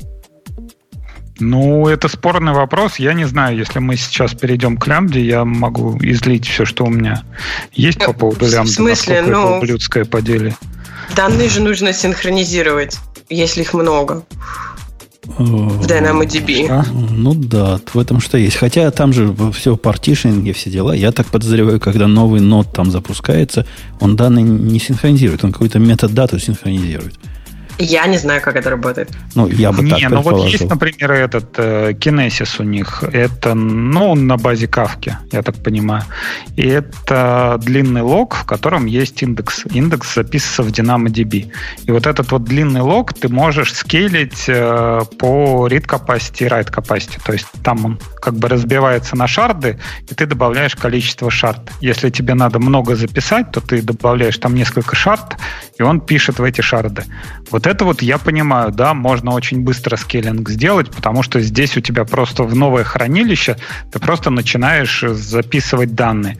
Но в Динамо там идет всякие эти индексы, все это перестроение, и ты не сможешь там шардинг сделать такой, что у тебя каждый ключ, он там с, на своем каком-то серваке будет. По-любому тебе надо что-то куда-то переносить. Ну, разные тангитики бывают. Можно себе представить систему, где добавление нодов не вызывает, э, во всяком случае, сразу перетягивание всех данных, которые нужны. Там в ту же Кассандру, когда ты Кассандра работал, новый нод добавляешь, он не, не, будет доступен не после того, как все, вся синхронизация произойдет. Почему ну, бы и здесь не хорошо, быть? А, а если к нему обратятся с запросом на данные, то что? Да. Только не к нему обращаются, то обращаются через какой-то... Ну, я не знаю, как это в Кассандре делается, но в Монге, например, через Монгос обращается, и он уже знает, откуда брать. То есть есть ну, то есть это будет этого. просто болтаться еще один нот, как вы сказали, только к нему никакие запросы идти не будут. Смысл в нем тогда какой? Ну, ты писать мы eventual consistency, блин, ну, а. ну, ну. Так нет, а там же, по-моему, в Динамо в запросах можно сказать, какой тебе consistency. Если тебе не нужен там постоянный consistency, да, он тебе даст от серваков, которые сейчас вот есть. Если тебе ну, нужен Да, но это произойдет через 20 минут после, все по, после того, как эти серваки появятся появились. Мы-то про эти 20 минут говорим, пока они создаются. Э, давайте про load balancer скажем. Бобок, хотел тебе вопрос задать. Тут Леша все время ELB, ELB по ним упоминает. Но мы-то с тобой знаем, что это относится к устаревшей технологии. А настоящая технология это ALB, а не ELB. Евгений, это не устаревшая, это классическая. Э, по-моему, он уже не классик называется. По-моему, он называется классик, уже Legacy. Нет, я, я на днях заводил, и мне было лень ELB создавать. Я создал ELB. И там какие-то пугалки уже написаны. Что типа старье. Нет, там есть большая кнопочка Migrate, но он написан типа классика, не устаревающая классика. Подожди, я сейчас специально а, зайду. А когда был последний апдейт? Кого? Кого? А, ELB. Никогда. По-моему, он никогда не обновлялся. Это я так закидываю удочку. Да. Сейчас я даже Но посмотрю очеви- очевидно, очевидно совершенно, что он действительно называется классик, никакого легаси на нем не написано, а, а на самом деле стоило бы, по-честному.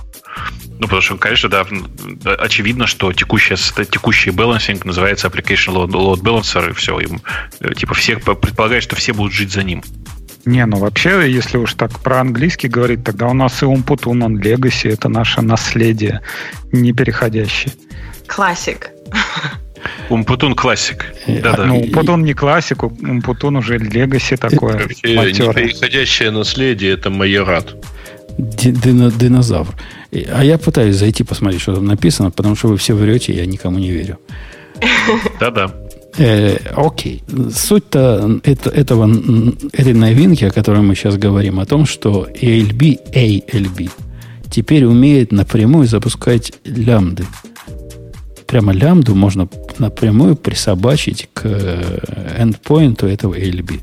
А ALB, напомню, позволяет много вот этих entry или endpointов назначать. Теперь каждому прямо сразу внутри ALB можно привязать лямду. Раньше это можно было сделать при помощи сторонних сервисов, ну, амазоновских сервисов. По-моему, как оно называлось? По-моему, тот же самый API Gateway это позволял. Так API соединить. Gateway это то да, же самое. Да, да. А теперь его можно просто выбросить. И прямо из ALB запускать себе лямды. Одним шагом Слушайте, меньше. Слушай, нет, это, это, конечно, все очень классно, но а, давайте вернемся к вопросу, который как пытались поднять 5 минут назад. А, ну, это же все не имеет особенного смысла до тех пор, пока э, лямбда работает с непредсказуемым latency. Точнее, оно не юзабельно просто, пока лямбда работает с непредсказуемым latency. Бинго. Почему непредсказуемым? Оно предсказуемо Потому... в определенной области. Предсказуемо плохом. Предсказуемо Но от нуля до бесконечности, хорошо. Latency от нуля до бесконечности. Нет, не до бесконечности. Лямбда, напомню, не может работать дольше 10 минут. Так что нет. А, Нет, она, по-моему, время... стартовать может... Э, а, блин, не по- помню. По-моему, там 500 миллисекунд они говорят для холодной. Что-то я такое помню. Это то, на что ты ориентироваться можешь, но это не то, что они обещают.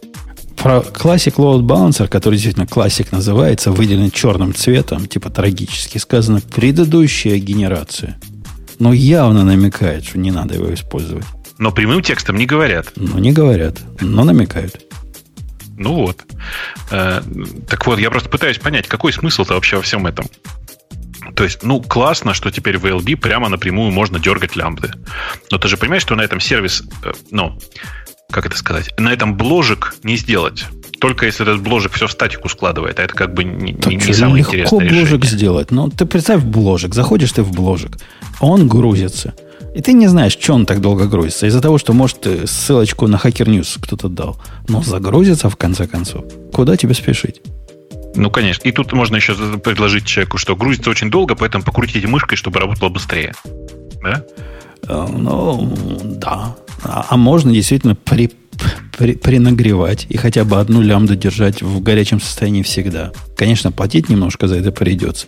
Но вот если уж совсем все холодное, ну хоть одна будет тепленькой. Тут просто надо сделать сразу важное заявление, потому что может со стороны показаться, что мы, там, мы, мы вообще тут как будто бы не любим лямбды. На самом деле, кажется, тут все понимают, что лямбды это очень классно. Вопрос исключительно в качестве реализации. То есть, ну, типа, мне... Э. Что, тебе, тебе не нравится Function as a Services? Не, ну что значит с точки зрения качества реализации? Если бы была бы такая функция лямбдовская, которая э, всегда с предсказуемым временем ответа, всегда с неограниченными ресурсами. Предсказуемо всегда... невысоким временем ответа. Да, и всегда выполняется. Ну, конечно, лучше быть богатым и здоровым. Но конечно, безусловно. Приходится быть очень больным, используя эти лямбды. Ну нет, ну не очень больным, не надо. Действительно, конечно, ну, я есть не знаю, такие... у нас есть такие ситуации, когда лямбда стартует пару секунд. Бывает такое. А, а также ну, самое... У нас да. вот э, была сделана, ну, во-первых, там излить, если по поводу лямбд. Э, во-первых, по поводу того, что они стартуют, там разброс разный. У нас, по-моему, до 50 секунд они стартовали. То есть почему-то получается, то есть идет поток, поток, поток, поток, потом бум, видимо, когда там скейлятся они, э, там у нас, я вот говорю, я залип на 10 минутах, у нас время старта было 50 тысяч миллисекунд там прям на графиках показывал. И вот опять же, да, что самое интересное в поддержке Amazon, это вот когда они такие смотрят, да, да, да, вы знаете, да. Ну, вы понимаете, это, это облака, это новые технологии. Ну, вот ничего не можем сделать. Вот оно вот так вот. Вот EBS у нас тут не работает, вот лямбда у нас так работает. Ну, вот, видимо, что-то там такое. Вот. И с точки зрения, опять же, реализации, если брать... лямбды, они очень хороши для разработчиков, которые, например, один. То есть ему надо, опять же, вот этот блок, ну, допустим, он настолько отчаянный, что решил блок на говнякать на этих на лямбдах, и вот получил какой-то ответ. Но если работает несколько разработчиков, то сразу у нас отламывается и контроль версии, сразу Что у нас это? отламывается деплой, потому что это получается адское зрелище, когда один чувак заливает там, о, там у нас питончик, сейчас мы быстренько сделаем, сейчас мы тут быстренько не, не, подожди, напишем, подожди, окей, ты, сейф ты, сейчас, полетело. Ты сейчас, ты сейчас передергиваешь, причем так быстро, что со стороны кажется что-то неприличное. Э, ну, Очевидно, так. Да, да. Ну, да, многие делают это в душе. Э, понимаешь, проблема в чем? Ты говоришь про то, что сложно деплоить одну и ту же лямбду, одну и ту же функцию разными людьми, да? И при этом, когда их становится больше одной... Не надо. Один разработчик, одна функция. А, как ты себе а, это почему, а почему, Леша, я, я встряну, а почему с контролем ревизии оно несовместимо? Это что за новости такие? Вы что, ну, руками, нет, конечно, руками туда да. вписываете? Потому что вот открывает э, юный дата-анализист, который получает доступ к, это, к лямбде, открывает, о, питоновский файлик, сейчас я вам тут напишу, динь-динь-динь-динь-динь, сейф.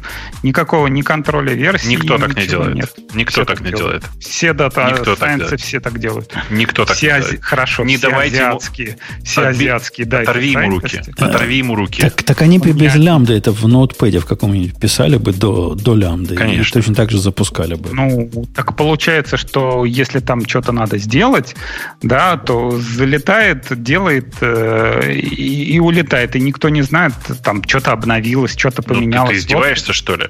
Не давай ему туда доступ. Пусть из, делай диплой из репозитория туда. Ну, диплой из репозитория. Дальше как? Дальше надо вот этим вот конструктором собрать. Ты ну, нет, смотри. пользовал вот этот АВСовский? АВСовский конкретно? В смысле, какой АВСовский? Ну, АВСовские лямбды. Ну, конечно, ну, конечно. И, и, Но, ну, даже видел, я, там и, надо и... собрать вот эти вот свойства и перелет из одного там инпуты, аутпуты для этой лямбды. Я, я не понимаю, в чем проблема-то. Ну а как ты себе представляешь, он будет э, делать у себя в виде текстовых файлов? В Terraform сложат и, и запустят. Ну, конечно. В смысле, ты, ты просто говоришь, как будто бы это какой-то фокус новый. Или напрямую JSON будет для, для нее строить и, и при помощи AWS там какой-то командной строки CIM же и вызывать. Что-то, что-то мы твои проблемы не поняли. Не. Я реально не понимаю, потому что у меня просто так сделано. Смысле, я сам руками никогда в консоль AWS не хожу, мне не нравится дикий интерфейс. Я комичу, и в этот момент у меня идет диплой этого всего в, в, в лямбды. В чем проблема-то? Ну, у тебя вот есть там файлик какой-то питоновский. Ну, ну да. У тебя привязано тогда для каждой э, вот этой функции написано, какой питоновский файлик. Или как ну, они да. связаны между собой. А зачем они должны быть связаны между собой? Ну, если ты деплоил, деплоишь какую-то лямбду. Так зачем они должны быть связаны-то? Ну, Еще вот, раз. Хорошо, Один у тебя есть функция. Там В чем есть проблема? Вот, э, функция 1 питон, функция 2 там питон, функция 3 питон. Так? Ага. Да. Вот, вот этот вот список весь функций ты меняешь, например, функцию 2 да, там добавляешь чего-то. Ага. Как у тебя происходит деплой вот этих вот трех функций?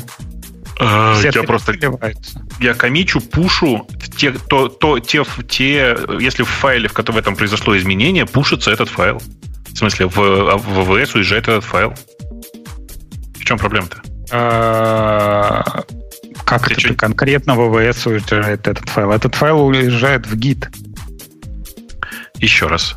Тебе никто да. не заставляет все запихивать в одну лямбду. Никто не заставляет. Я и говорю, вот если у тебя там, например, 100 лямбд, да, у тебя а, есть 100 слушай, ты классно, файлов. спасибо, ты нас специально подвел к новой теме. Потому что на самом деле самое классное, что сейчас произошло, вы видели, да, про лейеры в, в лямбде? Видели, я даже выбрал видели. эту тему. Так. Это специально, специально для тебя там сделано. Там теперь есть layers прям буквально готовы, знаешь, как лейерзы в стиле докера, я бы даже сказал, несмотря ни на что. Не-не-не, мне кажется, просто, плохое название. Вот мне тоже показалось, что про это. А оно не про это. Да, оно не про это, конечно. Это но, про, то, про то, как в современном да. мире делается commons. Да-да, в смысле, я, когда я говорю в стиле докера, я имею в виду, что это слово, это, это не, не лейер в чистом виде, это просто набор файлов, который общий для, для всех твоих, э, для, короче, для всех функ- функций, которые пытаются его использовать. Ну да, это command на самом деле. Это в чистом виде папочка там опт. Да, который как-то... Вот с этим я плохо понял. А, они все это рассказывают, видимо, на примере динамических языков, где набросал файликов, и оно все запустилось, и этапа компиляции да тебе-то вообще лейеры не нужны. Ну да. Ну, конечно. Э, это, видимо, для них. И они друг за другом появляются. То есть ты должен их последовательно, как, они как-то последовательно выкладываются, эти лейеры. То есть в этом смысле они лейеры. Когда одна на другой, на другой, на другой, и последовательно они все раскручиваются. Да, да, оно в, этом смысле как, как лейеры в докере. В смысле, что есть у тебя там типа 5 лейеров. В одном лежит один набор библиотек, в другом другой, в третьем третий. И они по очереди деплоятся, условно говоря, друг на дружку. Если в следующем лейере есть что-то, что перетирает предыдущее, ну, оно перетрется, никаких проблем. Э, и это, собственно, решает вопрос коммона, в смысле общих библиотек. Ты же про это сейчас, да, говорил? Ну, помимо этого. То есть, если у тебя, опять же, да, если возвращаемся к моим темам без всяких коммунов, вот у тебя есть там 100 файликов. Так. Это 100 разных лямбд. Да. Вот ты меняешь что-то в одном файлике. Да. Как у тебя происходит процесс заливания всего в AWS? Тебе, тебе прям напрямую рассказать? Ну, очень просто, ну, в смысле, если у тебя, если, если у тебя это все э, в типа все это в качестве одной лямбды живет, нет, это да. разные, это сто разных лямбд. Ты, ты Леша, задаешь ну, вопрос, как в монорепозитории деплоить частично. Вопрос этот решен человечеством. То есть это как бы монорепозиторий для множества лямбд, правильно? И твоя ну, проблема в том, как, ты как понять... для каждого питоновского файла один репозиторий заводить. Почему? Как, не, ну, во-первых, можешь, можешь завести, но, например, ты не будешь заводить. И даже в этой ситуации можно частично деплоить. Ну, можно, например, git diff какой-нибудь сделать и понять, какие поменялись. Ну, да зачем? В, у тебя в скрипте, который, ты, который, ты, который получается после пуша, в смысле после комита, и так есть список файлов, которые изменились. Да. да, да. А можно еще понимать... Э, кстати, эту проблему я в свое время не смог решить в Java. Когда у меня был проект, который собирался из нескольких э, кусков, и хотелось деплоить только те джары, вот последние джары как бы уже, которые вот поменялись. А он, зараза, как-то непредсказуемо джары собирает. Раз на раз не приходится. То ли там последовательность. Короче, MD5, MD5 разные бывают после сборки из одних и тех же сорцов.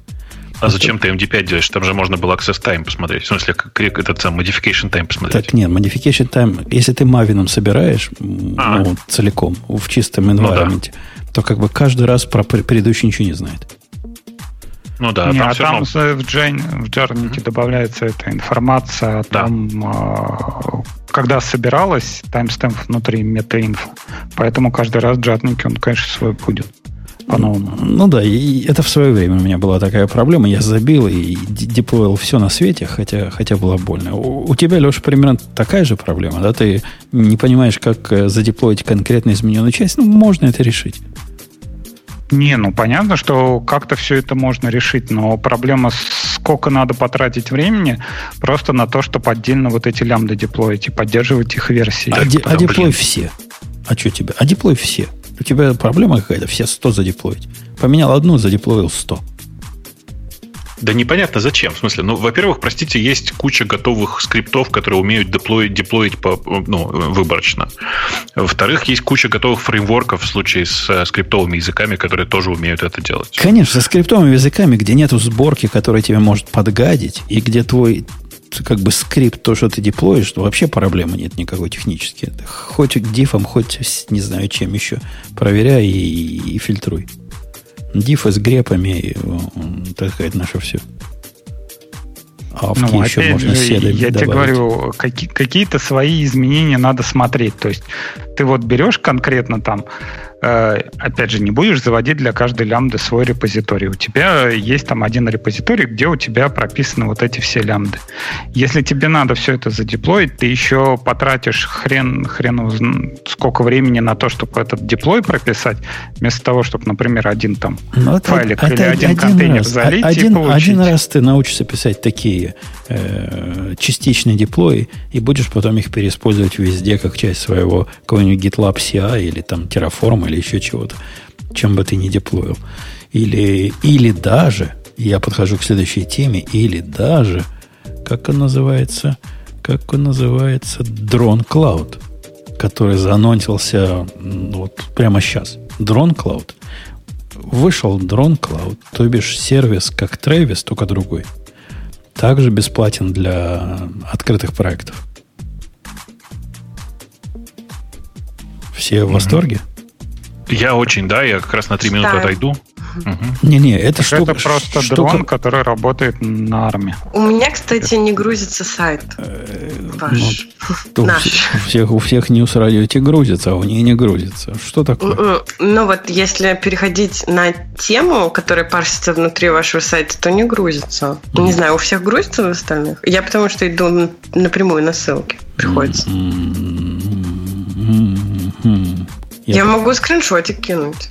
Mm, кинь нам скриншотик. Сейчас, сейчас, если я разберусь, как это делается на винде. Что там, какая тулза? Сниппинг, сниппинг тул, да? На винде? Да. Ха-ха. Скрин? Alt print screen? Где тут? А, вижу. Возвращаясь к Drone Cloud, пока Аня выкладывает свои технические ишусы, да. Эта штука, ну почему на армии? Она в том числе и на армии умеет работать. Кто сказал, что она только на армии? Ничего подобного. На чем она работает, нам не особо важно. Важно то, что с точки зрения внешнего наблюдателя она собирает, бежит, причем делает это быстро. К сожалению, этот дрон, не к сожалению, но вот так вот. Это дрон в версии 1, который несовместим с предыдущими версиями. Он несовместим настолько, что синтаксис предыдущих э, конфигурационных файлов не совпадает. И если вот тот дрон, который был до этого, drone YAML, точка drone YAML вы засунете, с большой степенью вероятности он не соберется вообще.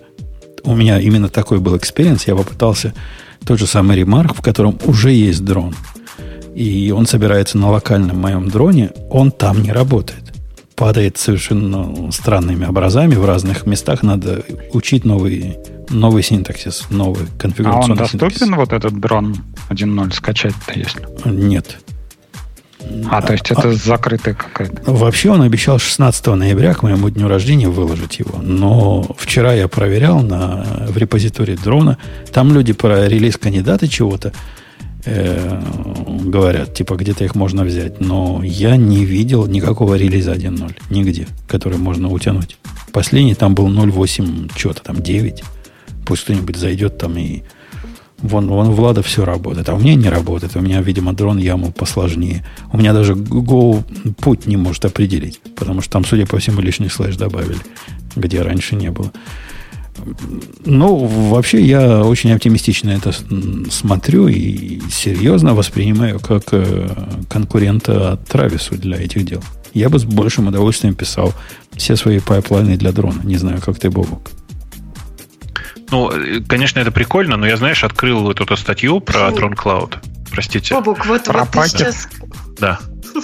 Ты сказал, refresh не помогает. Вот я сделала refresh всей страницы, у меня вся страница не грузится. Теперь я даже список тем не вижу. Вот так вот, и, так вот обычно Спасибо. бывает. Тебя заблокировали на nginx Radio T, наверное. Конечно, конечно. Э, открыл статью про Drone Cloud и наткнулся, что они это делают на пакете. Пошел посмотреть, что такое ну, пакет. Да, это забавно просто. Раньше все эти назывались типа хостеры, а теперь они Bare Metal Cloud Provider. Нет, ты оцени. У них э, Bare, Metal, э, Automation. То есть они деплоят по твоему запросу новый сервер физический меньше, чем за минуту. И вот мне важный вопрос. И как они, интересно, это делают? То есть у них преду, предустановлена куча серверов стоит, да? Они, Я наверное, варианта не вижу. Про, метал дурят. Наверное, все-таки это не метал. Наверное, это немножко виртуальных машин поверх металла. Ну, не уверен, не знаю, не уверен. То есть, я, это как раз проверить-то можно. То есть Конечно, за, за минуту у них очень быстрые чуваки достают из коробки серверов, всовывают в, в стойку, подключают провода и запускают. Ну, это как вот эти, не, которые Формулу-1 машины колеса прикручивают. Я думаю, что у них просто предустановлено достаточно большое количество машин, и они тебе по запросу ее просто продают по-быстрому. Какая-то стрёмная очень бизнес-модель. То есть это сколько же машин должно быть? Часовая оплата. Ну да, но ты машины ты уже купил, и заранее, и большое количество должно ждать. И надо ну, конечно. Пол, ну, я, просто я пытаюсь понять, пытаюсь понять, что это за бизнес-модель такая. Потому что Нет, это, ну, конечно... учитывая, что у них вот сверху написано всего 2000 bare metal хакеров, то я думаю, ну, не так уж сложно, сколько у них тут. А, вот 20 дата-центров, да, под, по 100 клиентов на каждого, ну, со- собрать статистику с каждого чувака, что тебе может понадобиться. Ну, э, короче, я просто на это смотрю, и мне прямо интересно, как они выживают, как они собираются выживать. Э, при этом цены это такие, вполне себе человеческие. То есть я вот просто пошел посмотреть на цены. 28-ядерный э, свежий Xeon 34, 384 гигабайта памяти, сторож на 3,2 терабайта NVMe. Всего 2 доллара за час. Ну вот спорим, ты не сможешь 20 взять сразу. Конечно, не Сейчас сможешь. Конечно, не сможешь. 20. Я уверен в этом. Но, блин, но, качестве, ну, но два, решение два, прям классное. Два сможешь взять. О, блин, слушайте. Э, такой же Xeon Gold 28 э, ядер на 2.2, 384 гига памяти, тролля поля и, и NVIDIA P4 на нем всего 2,5 э, доллара в час. Это, блин, просто идеальное решение, если мне нужно быстро там что-нибудь, что-нибудь куда-нибудь обучить супер просто. Мне кажется, я прям пользоваться буду. А сколько тебе это обойдется в Амазоне? Э, вообще, обычно я вообще... Два с половиной доллара в час это дофига и больше. Это, это очень дорогие, богатые инстансы сможет 20, 28 ядер с гарантированным э, твоим личным SSD, причем NVMe с флешом, ну. с встроенным GPU.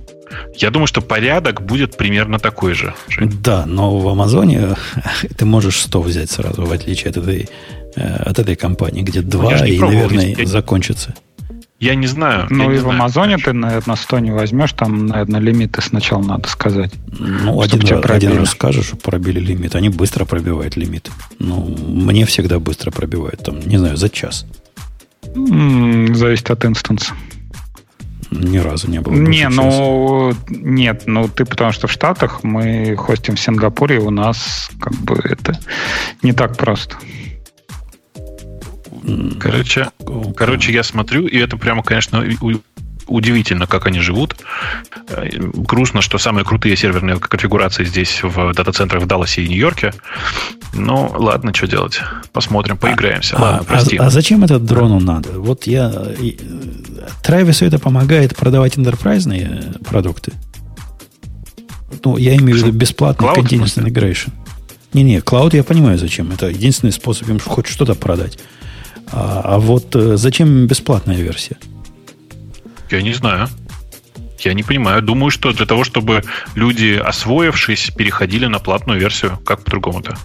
Так то же самое, как у Travis, у них же тоже бесплатная для открытых репозиториев и платная для закрытых, для private. Но в отличие от Travis, вот этот продукт конкретно сложный. Чтобы, ну, не сложно, он другой. Он совсем не такой, как другие системы э, CI. И, в принципе, случайный человек вот сюда не попадет. И представить себе, что люди будут использовать дрон просто как замену Тревиса, ну, наверное, в каких-то простых случаях могут, но вряд ли. Как-то он не про то.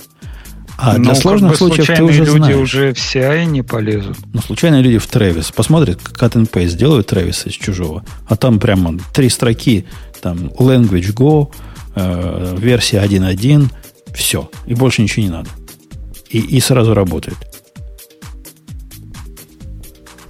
Да. Ну, а в дроне что не так? Ты, у них есть там, по-моему, набор сниппетов, типа, если тебе надо Go собирать, вот тебе Ctrl-C, Ctrl-V для Go, там, по-моему, для Java не, есть там, тоже. Там, там надо все-таки понимать, что ты делаешь. Там как-то простота кажущаяся. То есть ты это соберешь, а вот, опаньки, а как я теперь это куда-то залью? А для этого надо понять концепцию плагинов, через которые только это можно авторизованным особым людям делать. А как там отчет куда-то залить? В, в, в Travis вообще ничего не надо для этого делать. Одну строчку добавил. А здесь просто надо сильно думать. Тут есть много где сильно думать. Оно, оно другое. Ну, вот вы попробуйте, мальчики и девочки, которые не пробовали это дело. Мне, мне нравится. Для меня дрон является вот просто квинтэссенцией той самой простоты, которая лучше воровства. Но оборотная цена этой простоты – это его некая а, такая техническая сложность. Сам он по себе простой, но вот сказать, что ты хочешь, в нем не так просто, как в альтернативных ну, системах. Не, я, мы что-то пробовали его у себя развернуть, но как бы изначально концепция привязки репозиториев, то есть тебе... Я помню, мы там у себя что-то развернули, или то ли Cloud попробовали, то есть там берется привязка GitHub юзеру, и, по-моему, выбирается репозиторий, и как-то нельзя посмотреть... А, и у каждого пользователя свои номера билдов идут. То есть что-то как-то с точки зрения э, разработки в команды он не совсем готов был-то для использования, нет? Я, я просто не пробовал его, когда он был еще закрытый, а когда я его пробую вот сейчас, после выхода, я один. Второго не видел. Может, действительно разные номера билдов. Я пока и первый билд не смог до конца добить. Он падает, зараза. Тот самый, который на моем локальном дроне проходит. Нет, я имею в виду, вот локальный дрон ты у себя используешь для чего-то? Да, да. Все, все... Ну, и у тебя нет привязки к твоему git -репозиторию? Кто-то еще заходит в твои билды? Да, заходят. И видят то же самое, что вижу я. Да? Да, да, да. Что-то, что-то ты не так настроил. Ну, видимо, что у нас. Э, окей, так что вот такая. А, но... кстати, да, это еще недавно доклад кто-то выпустил, не помню. Там по поводу того, что какие CI-серверы используются. И там было, по-моему, 80, то ли 70, то ли 80 процентов Jenkins, а все дроны, Трейвисы и тому подобное, они по 2 процента. Так что все я думаю, рабочие крестьянские запускают Jenkins. Я думаю, Jenkins 80 процентов, еще процентов 10 какой-нибудь GitLab CI и все остальное, из всего остального, не, наверное, все, Travis все, все. Все, все там по 2%. Ну, я сомневаюсь, Даже что там... дроны и Travis на одном уровне. Я бы сказал, что у дрона должно быть в 10 раз меньше, чем у Travis. ну, сейчас найду этот доклад. Где-то тут. Ну, я бы так предполагал. А, а ты, Бобок, чем сияешь, кстати? Я тебе забыл спросить. Ну, а стыдно ответить ничем, да? Нет. То есть это не стыдно, это просто вон из профессии. Как это ничем? Ну, не надо же забывать, что я же не настоящий программист сейчас. В смысле, что я же сижу, пишу задней левой ногой. А для чего мне там CI-то? А ты попробуй дрон. Тебе, он, он явно вот, нет, тебе нет, понравился. Бы. Я пробовал дрон. В смысле, я, я пробовал дрон, он мне нравится. Просто я сейчас ничем не сияю. А, дрон, конечно, прекрасен, причем прекрасен в первую очередь для меня экосистемой плагинов. Там просто, по-моему, плагины для всего. А, даже если тебе не надо никуда CD делать, то есть деплоймент никуда не надо, но на каждый коммент, на каждый пуш собирать-то хорошая идея. Что там? Ну, конечно, в смысле, я его использовал в очень странных вещах. Ну, у меня там есть там куча, куча, кучка библиотек на питоне, которые я периодически что-то там правлю и собираю, которые лежат в open source и залить их в PyPy, ну, в э, репозиторий питоновых пакетов, это прям вот готовый э, плагин э, для, ну, для дрона, которым я и пользовался. И, и, не, и не так страшно что-то засветить. То есть вообще не страшно что-то засветить, в отличие от Трависа. Я Трависом ничего не деплою, потому что я, я не верю в его безопасность и во все трюки, которыми он пытается скрывать э, приватные переменные найдется какой-нибудь э, какой-нибудь болт на, на эту гайку. И таки посмотрит все, что не надо смотреть. А ты пробовал когда-нибудь деплоить э, статические сайты с троном? Вот через хука прогоняешь и вперед. Ну, я думал об этом, но, правда, не про дрон, а про Травис для этого. Но как-то нашлись решение проще. Просто так мне кажется, а что это прикольно. Этот, ну? Сайт подкаста собирается Трэвисом. То есть мы фигачим в Jekyll, там Jekyll этот пускается, собирается и деплоится прямо на гитхабе ветку. Вот это Все это Тревисом работает. Ну, вот эта часть как раз, и я думал, вот как подкаст Радио Ти деплоить. Была мысль. или свой подкаст деплоить. И была мысль действительно, а почему в Трависе это не сделать? Однако, после того, как ты подумаешь, сразу волосы дымом становятся. А как это сделать? То есть для того, чтобы его задеплоить, нужно как-то дернуть удаленный хост, на котором он. А для того, чтобы дернуть удаленный хост, как-то много интимного надо. Ну, как минимум key надо в него засунуть. А я ему не верю. А зачем дергать? Мы пушим все в GitHub и все. Так пушить все в GitHub для этого... А зачем Travis для этого? Делаешь пуш, оно в GitHub а, оказывается. Так нет, мы пушим в GitHub эти маркдауны, а Трэвис собирает сайт, там все, все а, эти ну, HTML, ну, все да, делает да, да. и выкладывает. Я тебе, я, просто, собственно, про это же и говорю. В смысле, использовать дрон в качестве э, все-таки CD, а не CI. Запускателя сборки. Ну, можно. Мне это кажется не очень каким-то релевантным способом. То есть, ну, э, конечно, а, это же просто потому, что почему нет. Ну да, ну можно, можно, можно и так. Да, можно и так. Я согласен. Э, окей, может, я так и сделаю, к Травису прикручу или к дрону. Че ж, че ж, вот-вот, точно, к дрону. Сделаю радио Ти, который будет строить, э, будет Хьюга запускать не на удаленном. У меня сейчас оно на удаленном хосте прямо запускается, Леша. То есть у меня деплоймент выглядит как... А там контейнер сидит, и по такому пулу запускается локально там этот самый... И зато я не храню все эти публичные... Или храню публичные. Не, не храню, не храню публичные страницы. Не, ну зачем их хранить? Как так можно хранить результаты храним, построения? Мы их выкидываем, но мы, они у нас выкидываются просто в отдельную ветку. У нас есть ветка source, есть ветка master. В master выкидываются HTML, а source у нас с markdown ну, здесь в отдельной этой ветке. Какое-то калеченное решение. Когда у тебя две ветки Почему? есть, которые абсолютно параллельно никогда не сойдутся, что ты делаешь с гитом не так? Ну, потому что мы используем GitHub Pages, и он раздает э, вот из какой-то ветки. Ему надо, чтобы все эти файлики лежали в какой-то ветке.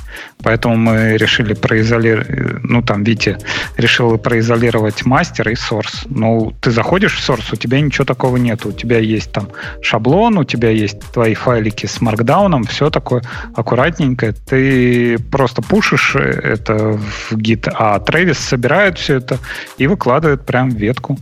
Все круто. Я об этом думал, мне это показалось костыльным и неправильным решением. А чем костыльно? Ну, тем костыльно, что ты умышленно гид разделяешь, используешь как-то гид не как гид, а как э, практически два независимых репозитория. Однако называешь это одним репозиторием по непонятным ну, мне причинам. Можно, можно использовать для э, два разных репозитория. Просто из одного репозитория будет браться и запускаться. У нас вот это вот э, git push, он прописан в этом в Travis скрипте. То есть нам абсолютно пофигу, куда пушить. Э, ну, ну ладно, если ты кладешь просто результаты построения в другой репозиторий, то это уже, конечно, друг, другое дело. И против этого я ничего ну, против у нас не, не, не в другой репозиторий, у нас кладется просто в другую ветку. Ну, Одна, однако, однако я говорю вот о чем, о том, что в этом случае как бы и гита не надо. Вот э, концептуально, зачем тебе для результата построения, для твоих веб-страничек гид нужен? По большому счету ты это потому делаешь, что потому что иначе, по потому что GitHub по-другому не умеет. Я понимаю. Но поскольку ну. я кощу не из GitHub напрямую, мой способ собрать э, на месте, по-моему, хороший способ. Подождите, ну, вот подождите, смотри, так. тебя Сейчас, есть секунду. Вы понимаете, в чем разница, да? Жень, ты понял, да, что они используют GitHub как хостинг э, статических страниц? Ну да, и их ограничения, они должны из какого-то гид-репозитория это показывать. Я понимаю. Я, я это понимаю. Ага. Да. Ну, в смысле, в этом разница-то.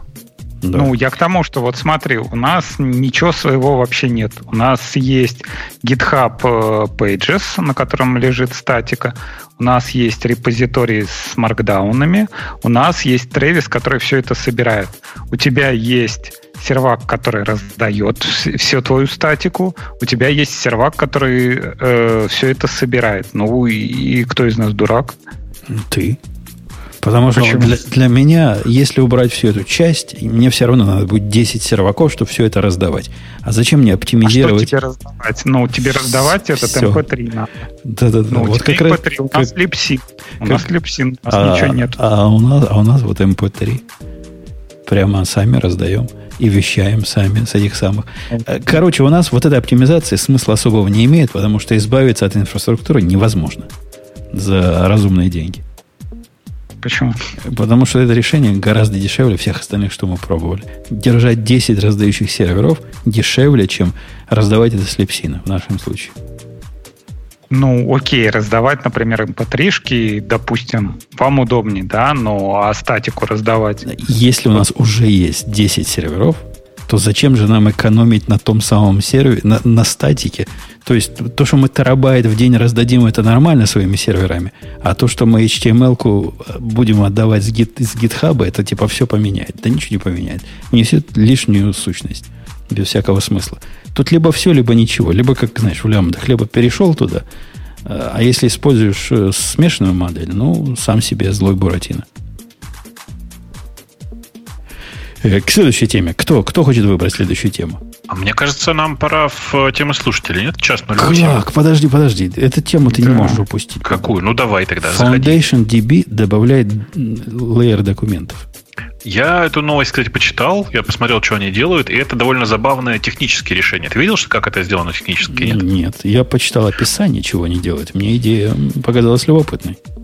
Смотрите, Foundation DB – это чистый key value они никогда ничего другого не делали. Это был очень хорошо сделанный key value база. У них ну, слабое представление о том, э, как должен выглядеть документ. Поэтому на самом деле то, что они называют, называют document layer, это по сути как бы отдельный демон причем совместимый по, по, по сетевому протоколу, что мне страшно нравится, с MongoDB, э, который э, и, ну, как бы, как это, хранит блин, короче, это на самом деле надстройка над чистым key value, которая правильным образом складывает ключи, знает, какой, по какой системе они лежат и все такое. То есть это прокси. Ну, вообще идея не нова. Вокруг key value, каких-нибудь болтов и прочего уже сто лет как придумали люди стормы разные накручивать. То есть нечто, что облагораживает низкоуровневый стор, а key value явно уровень пониже, чем у документ базы данных. И прикидывается, будто он документ. Но они все прикидываются. То есть в этом как бы новинки особо нет. Они все делают вид, что ну да, засунь мне объект. Ну, конечно, засовываешь туда объект, как он его засовывает? Он его сериализует каким-то образом и в виде каких-то других key value строит лишний индекс, если, если он лишние индексы поддерживает, кроме первичного. Ну, короче, мне, во-первых, понравилось э, то, каким странным образом это было сделано. Ну, это реально странным образом было сделано э, в, в, в конкретно Foundation DB, в смысле немножко сбоку. При этом, что очень классно, э, этот, это решение, которое было сделано, его сразу же положили на GitHub, а напомню, на всякий случай, может быть, вы не очень этого помните, но вы же понимаете, где сейчас Foundation DB, да? В смысле, что Foundation DB компания, была, которая была куплена, куплена Apple. И после этого исчезла на два года из публичного пространства. Все так. Э, то есть, как бы последняя версия Foundation DB 6, и, по-моему, она вышла полтора года назад, если я ничего не путаю. То есть это давно как бы дело было. Э, э, да, ну вот. И, конечно, я вообще думал, что все это давно умерло. Умерла, так умерла, думал я. Оказалось, что нет, все это еще вполне живо и собирается как-то дальше даже развиваться. Мы как-то обсуждали с несколько месяцев назад, что Apple откр- вернула Foundation DB типа в open source. А он не был до этого open source или был? Он как-то очень странно. Он был binary only, по-моему. В смысле, он не был open source, он был, да, free, binary only. Да, они его вернули на GitHub и вот начали допиливать. И вот этот layer совместим... Вернули на GitHub? Я что-то не видел такого. На GitHub Документ, а, документ layer хостит на GitHub. Только документ layer. А, Все остальное а. по-прежнему в бинарниках. Подожди, сейчас я посмотрю. Может, ты врешь. А кому это надо вообще? Да, действительно, так и есть. Ну, в смысле, кому это надо? Э, почему ну, большинству людей, на самом деле, не надо заглядывать внутрь базы данных для того, чтобы с ней работать? Ну, хорошо, к тебе приходит там разработчик и говорит, я вот хочу поставить Foundation DB ты его спрашиваешь, а, а я... нахрена, почему его... Не, не, нет, это прекрасная идея, можешь на своей домашней машине ставить, что захочешь, в чем проблема-то? Ну, допустим, он в продакшн решил что-то притащить. Не-не, ну, конечно, нет. В тв... Хорошо, в стартап. Ты, так ты хоть в 10 стартап. стартапов. Хоть в 10 стартапов. Нет. Ну, в смысле, Почему? ну нельзя, ну потому что это база данных, которая э, куплена большой корпорацией, которая closed source, которая гарантированно не будет развиваться, если большая корпорация решит ее не развивать, у которой основная платформа разработки, а это не секрет, это macOS. Э, вы, может быть, просто не, не, не, не догадываетесь, но вообще-то Foundation DB, она предназначена для работы на Mac. То есть... В смысле, хостится? Ну, как бы, как серваки на маке должны работать? Да, в смысле, что разработчики, которые занимаются разработкой этого прекрасного, э, прекрасной базы данных, в качестве основной платформы воспринимают э, macOS. Все остальные опциональные платформы. Они при этом ну, работают хорошо, на, Ubuntu, а... на, на Windows, на чем угодно. То есть на Linux, на Windows, на чем угодно. И, ну, конечно, это, это просто очень небезопасное решение для, для кого угодно. В смысле, нельзя этим пользоваться. А, однако то, что вот этот MongoDB уровень совместимости в каком-то виде появился, э, только подтверждает мое, мое знание о популярности MongoDB внутри Apple. То есть я, я не понаслышке знаю, что они там популярны, однако, видимо, настолько популярны, что они захотели и свой собственный сделать совместимым. Там все чуть сложнее. На самом деле, насколько я знаю, опять же, я, я ну, не то чтобы я очень много знаю про историю этого продукта, но насколько я знаю, прекрасная эта история, это э, продукт, главная задача которого была в том, чтобы, как это правильно сказать-то, в том, чтобы сделать уровень совместимости клиента – то, что там в результате получился потом documentation layer, это э, следствие того, что люди, которые пользуются, пользовались внутренне, внутри написанным клиентом, который по MongoDB протоколу уходил, э, решили пользовать и остальные фичи MongoDB. Слушай, мне тут подсказывают, прости, во-первых, есть приятная новость. Нас слушают в Apple. Во-вторых, они говорят, что мы просто не там смотрим. Сейчас, тебе, сейчас я пришлю. Да-да, я уже вижу ссылочку на то, что есть сорцы. Мы, кстати, обсуждали выход в open source. А, и в большом чате у нас тоже есть, да. да, да я просто не заметил, как обычно. Или не посмотрел большой чат. Э, да, в смысле, Foundation DB есть в open source, просто она лежит в очень не, неочевидном месте. И что самое интересное, ссылки на эти исходники нет с сайта Foundation DB. Это, это прикол, прикол, прикольно, мне кажется.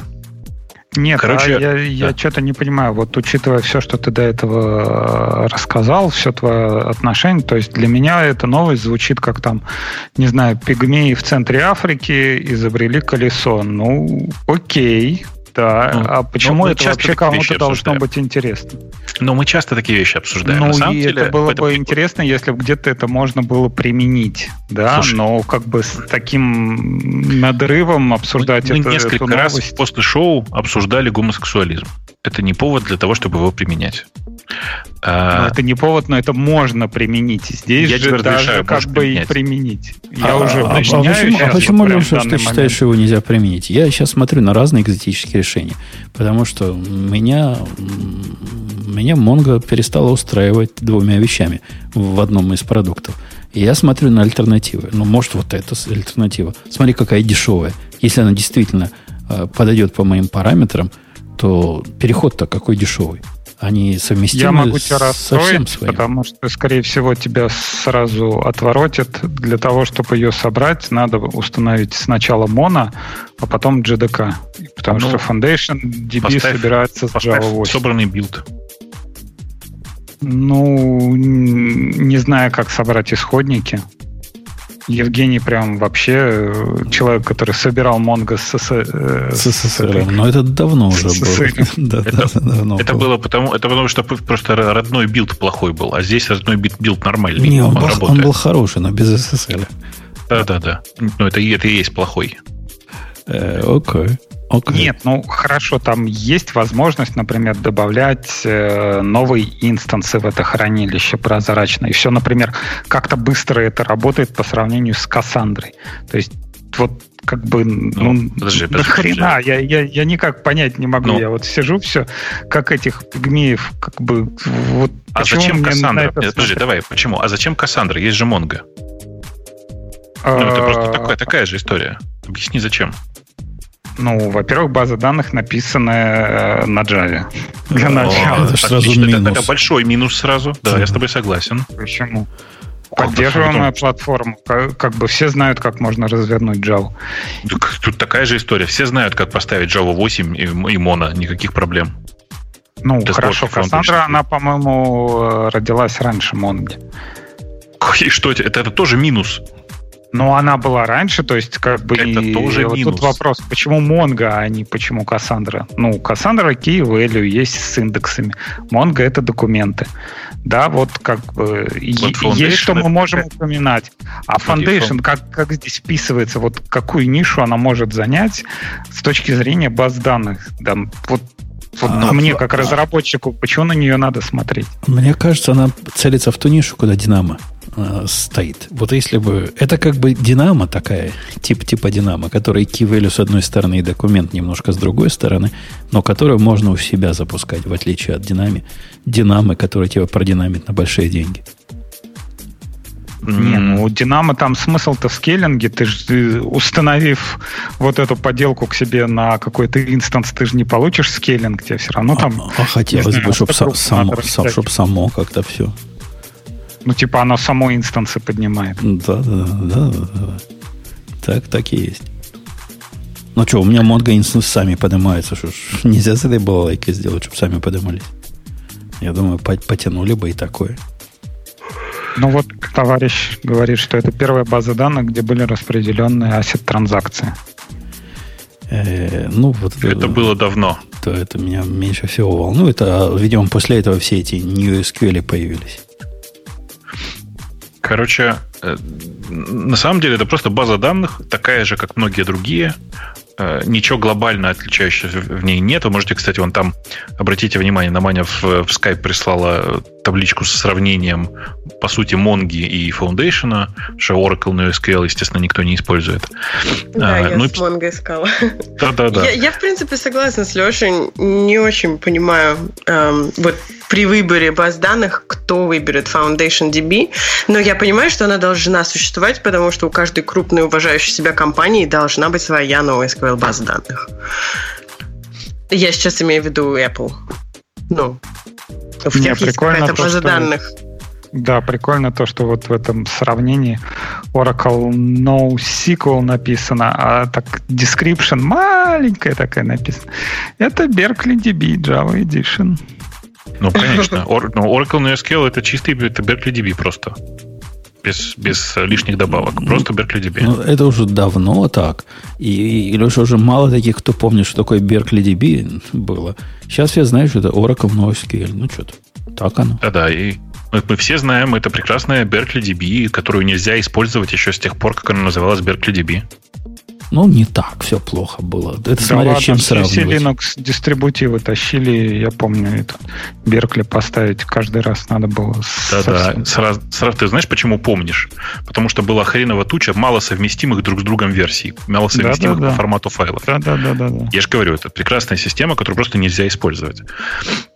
Короче, э, в случае с Foundation, как и многими другими альтернативными базами данных, есть прекрасный ответ на вопрос «почему?». Because fuck you, that, that's why. Че? Ну, это же очевидно почему. Потому что если я хочу делать pet project, я его хочу написать на камле с, с использованием Foundation DB. Почему нет-то? Я, я думал, ты на Haskell будешь писать. С, с да не, на Haskell я много раз писал, это скучно. Okay. okay. Я и говорю, пигмей в сельве начал долбить палкой дерево. Отлично. Because fuck ну, у нас, у нас сегодня это половина новостей расистка. А, вот, да. сексизм и расизм. Два наших главных изма, мне кажется. Да, на том стоим. И на этой оптимистической ноте пойдем к теме наших слушателей. Как Бог да, раньше предлагал. Я давно говорил, что надо было с этого начать просто, да и все. А, начать а с тем... мы что, уже долго? Конечно. Уже давно сидим так? Да, конечно. Да, в общем, немало на самом деле. А на первом месте у нас э, история достав, по доставке вредоносного кода через заброшенный NPM пакет. Это прекрасно было. Ага. Но... Ну, то есть это, конечно, где-то на самом деле это на втором месте через если вы помните ту историю с зависимостью, когда для чего? Для сложения вызывался дополнительный пакет? Нет, для Нет. PET. Для PET, для, для... сдвижки. А, да, да, да, да. Ну, собственно говоря, это примерно такая же история, она популярная, действительно. И там Гимлис нам в чате, в чате, говорю, в комментариях правильно пишет. Найдите популярную библиотеку, в которой не было активности, напишите автору, что хотите продолжать разрабатывать, получите доступ к репозиторию, добавьте свой код. Ваш код доезжает до 2 миллионов приложений за неделю. Все так реально вот это прекрасно работает. А, и ну, в реальности, конечно, это просто жесть и ужас. Я очень надеюсь, что пользователи NPM наконец научатся пинить библиотеку, от которой они зависят. В смысле, по номеру версии. Потому что привычка JavaScript-тизеров использовать как бы самую последнюю версию – это перебор прямо. А что, кто-то отдает свои репозитории кому-то? Доступ. Конечно. Нет, в open source это принято. Если ты ну, написал какую-то библиотеку, к тебе пришли, говорят, ой, ты давно не развиваешь, давай ну, я буду развивать. форкни и вперед. Ну, подожди, он сначала не, форкает. Контрибьюторы. А... Это же вся идея Конечно. контрибьюторов. Ты их добавляешь туда, они тебе могут, куда ты им разрешил, коммитить. Так не, ну на GitHub ты ну форкни и пиши, что хочешь. Так зачем Хоть форкать? Ну, там. ну, есть у меня не, ну, проект. Форк это когда есть что-то одно, а ты хочешь сделать на этой базе что-то другое. Ты хочешь, а чтобы... тут ты хочешь типа помочь что-то? Да-да, помощники, которые не пиарами тебя, особо такие избранные помощники, не пиарами помогают, а всем помогают. Ну, например, э, чужие пиары разгребают или еще чего-то. Ну, даешь иногда людям такие права? Такое бывает, Леша. Mm-hmm. Ну, ко мне такие люди не стучались, я не знаю, существуют ли они вообще, бывает, которые бывает. помогают open source. У меня, у меня есть таких несколько, да. У меня в нескольких репозиториях есть прямо контрибьютор. Но с, у меня своего права, с правами подкаст. в мастер. Да. Да. Угу. Ну, в общем, печальная история с этим вашим Node.js. Угу. Ну, это не только с нодом, это почти ну, со всеми да, ну, системами, в которых дурацкая привычка использовать последнюю версию библиотеки. А это даже не совсем так вот э, дешево, как ты рассказываешь, Боб. Не так просто. Ну, допустим, посмотри на последние, последнюю идею в Go, как сделано. На самом деле, если ты собрал проект и библиотеки перепинены, то действительно они не поменяются сами по себе, не придут. Но, однако, если ты сделаешь go-get, то они придут новые этой же версии.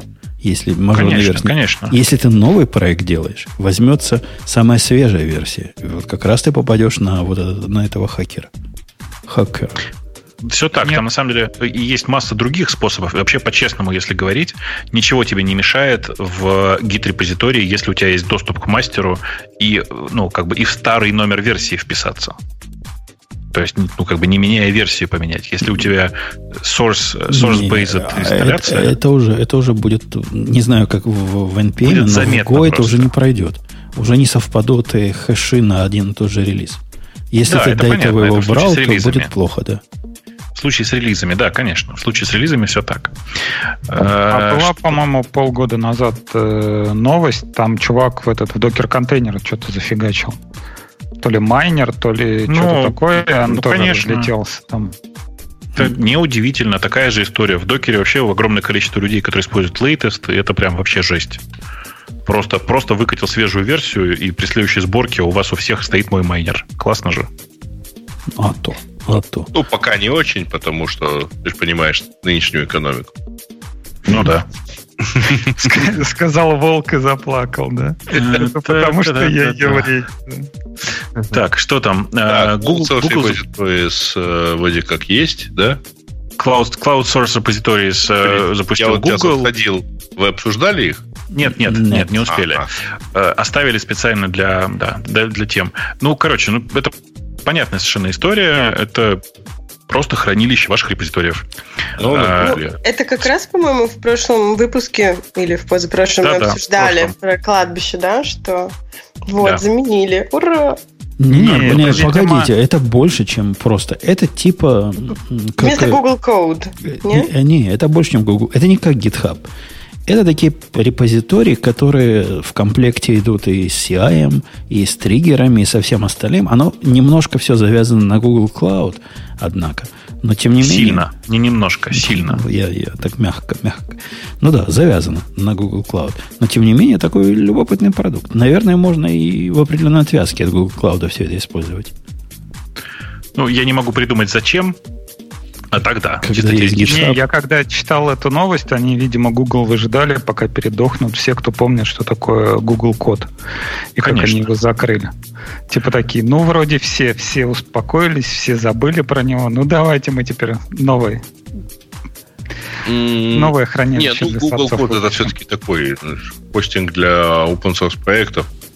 И, ну, а, а, это, а, это, а, это, а это типа приватные репозитории. Это приватные. Они ну, то есть это приватные. как бы это кусок инфраструктуры Google Cloud.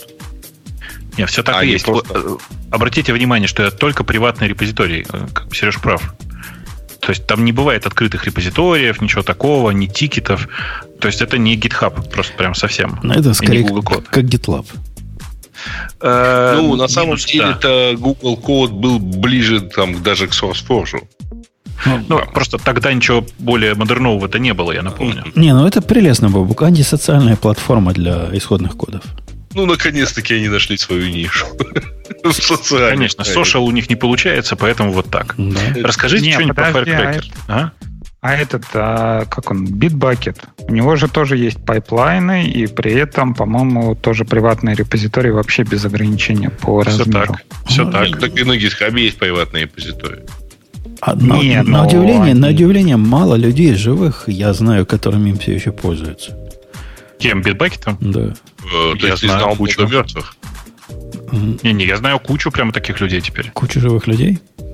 Да, которые так которые прям с пайплайнами, прям все, все по, посерьезно. Конечно, которые с пайплайнами, которые платят за пользователей, потому что там, напомню, в бесплатной версии есть ограничение в то ли в 5, то ли в 10 пользователей на репозиторий. Э, и что-то еще такое там используют. Прям вот платят конкретно прямо. Ну, не знаю. После того, как они хип-чат закрыли, я им не доверяю больше. Скажут потом, ну, мы решили закрыть, идите на GitHub. Здрасте. Ну, короче, я понимаю людей, которые им пользуются. Хотя мне по-прежнему кажется, что GitHub сильно приятнее. А вот, кстати, GitHub Enterprise вот поменять на этот Google Cloud. GitHub Enterprise, GitHub ну, Enterprise, Enterprise ставится в твоем контуре. Нет, ну, окей, GitHub Cloud, по-моему, называется. Э, Леша, у тебя же есть, ты же в Амазоне, у тебя же там тоже такое есть. Ты знаешь, да, там есть репозиторий, есть CI, типа Ну, там есть, но у них нет ни ишью, ни пиаров, ничего не такого. Ну да, всего. А тут это все есть, что ли? В Гугле? Тоже нет. В Гугле ничего такого не обещают, говорят, просто репозиторий репозиторий с поиском. Они единственное, что обещают, говорят, поиск будет, поиск. Да, да.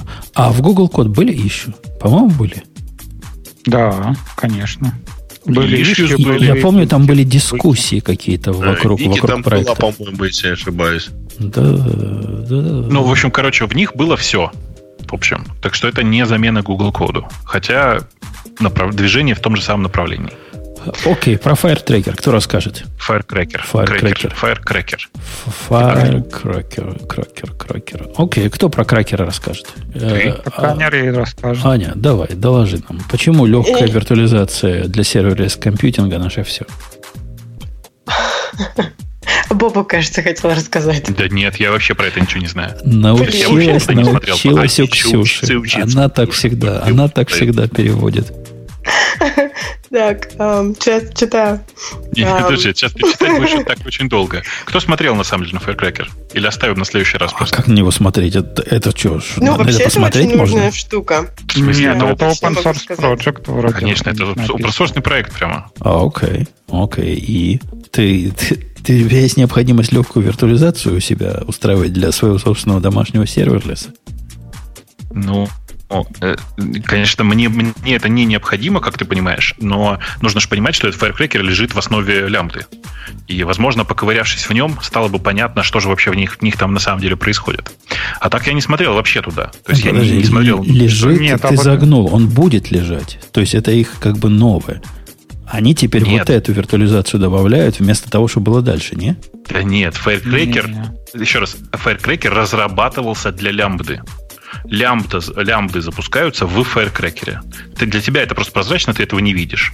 Вот сейчас они выдают Firecracker вообще просто для всех. А, окей. И не только лямбда, и Fargate, то есть контейнеры, да, да. тоже там запускаются, тут написано. Нет, общем... а я так понимаю, это вот этот Firecracker, это движение в ту сторону, как все начали писать свой докер. То есть у CoreOS там этот Rocket, у Red Hat это под, я так понимаю, а здесь то же самое Firecracker, потому что они говорят, то, что процессы Firecracker, они джелят в все groups. То есть это все, все то же самое, только сбоку. Ну, конечно. Никакого другого способа, кроме, кроме э, C-Groups и BPF, там нет. Ну, то есть, когда мы говорим, что есть теперь легкая виртуализация, это мы подразумеваем контейнеризацию. Ну, конечно. Это же не виртуализация вообще. То есть это оно называется так. Но вообще-то это по-честному, если это просто э, контейнеры с C-группсами. Нас слушатель спрашивает, для запуска торговых роботов в изолированной среде есть ли смысл с докера на Firecracker переходить? Я бы ваших бы поубивал бы. Вчера у меня был, знаешь ли, случай, Бобок. Я тебе расскажу, ты поймешь мою боль. Представь себе, рынок ценных бумаг Америки – это примерно 10 тысяч активных стоков. Ну, там, там и ваш сток есть. Я его когда-то для тестирования использовал как малоактивный. Ну, мне надо было какой-то. Раньше я Apple использовал некоторые, а потом на Яндекс перешел. Так. Так вот, вчера процесс у меня запускается анализа, один из процессов, и падает. Причем падает на паник. Паник говорит, всю память съел, ничего не могу. Я такой, опаньки, как то Как на память падает? Что, случилось такое? Оказалось, есть у нас заказчик один, который решил попробовать себя в этом, в HFT. Так. Хай, высокочастотный ну, трейдинг. Да, да. да. Ну. Но поскольку они, видимо, пальцем деланы, они за день успели сделать одной бумагой 5 миллионов сделок, при этом только 13 э, ну, настоящих ордеров, а все остальные э, законцелены. Ну, тренируются на кошечках, понимаешь? И, ну, прикольно, а, так. А, мне с этим совсем работать. Но я не рассчитывал на то, что одна бумага может э, содержать в себе там одна бумага была на 6 миллионов сделок, вот самая большая. И это в, в, во все мои лимиты уже не влезло. Так что побыва бы вот этих этих HFT-шников всех. Ну, извини, привыкай. Да придется. Я, я поговорил с начальником, он говорит, а что ты говорит? Ну, у них сегодня было 14 миллионов сделок всего. Но, говорит, такими темпами, когда они тесты закончат, готовься к тому, что будет 100 миллионов. Ну, mm-hmm. это ж немного, нормально. Что ты? А что, у тебя каждая бумажка отдельно обрабатывается? Нет никакого шардинга, ничего? Ну, как раз шардинг был по бумажкам. Либо намешивание, ну, либо намешивание по этим одной бумажке. Бумажка, бумажка была, была шардингом, и никакой необходимости этого всего делать не было, потому что ну, есть общий объем сделок, я не было никакого риска в таком подходе. Теперь-то я шардинг оставил, но сделал стриминг просто там вместо вычетки всего, что надо. И все починилось. Но, тем не менее, был шок и трепет. Mm. Так что, ух, производительность у этих роботов прям невысокая. Если он на, на 6 миллионов э, попыток всего 40 сделок смог сделать, то что-то как-то им еще пилить, по-моему, надо. Пока вы тут обсуждали, я все-таки полистал этот Firecracker. Знаешь, прелюбопытная штука, ты загляни. В смысле, она с точки зрения э, API и использования всего этого довольно любопытная штука. Прям интересно посмотреть, что из этого выйдет. Заменит нам докер или что? Нет, нет, оно докер не заменит, но там типа Э, на самом деле эта штука, правда, прямо, прямо, прямо видно, что она заточена под изготовление лямбды. В смысле, под, под то, чтобы сделать VS лямбду когда-то. Э, прям там ну, типа, много, много довольно забавного. И вообще, глядя на это, понимаешь, что можно, в принципе, теперь фаас какой-то на, на нем построить и, ну, такой карманный, знаешь, маленький. Самому на, на, на пар, парочке Raspberry Pi. Угу. Типа того. Ну, Блин, забавно. Я прям заложил себе в закладочки, почитаю. В смысле, сорцы почитаю, почитаю и попробую. Интересно. Э, что у нас там еще в темах? Blank терминал эмулятор от from scratch. Аминал. А, как, как да. он? А, а, аминал, да, называется? Аминал, да. да. Аминал. Аминал, обминал. Кто смотрел? Ну, там надо идти смотреть на гитхабе и что это ну, Нет, качать нужно. Это, это, термина...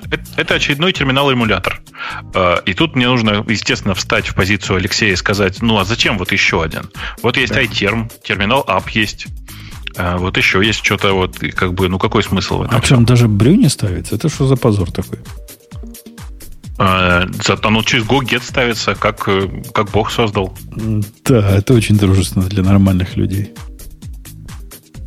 Ну, короче, я не знаю зачем, честно посмотрел. Просто, просто очередной эмулятор терминала.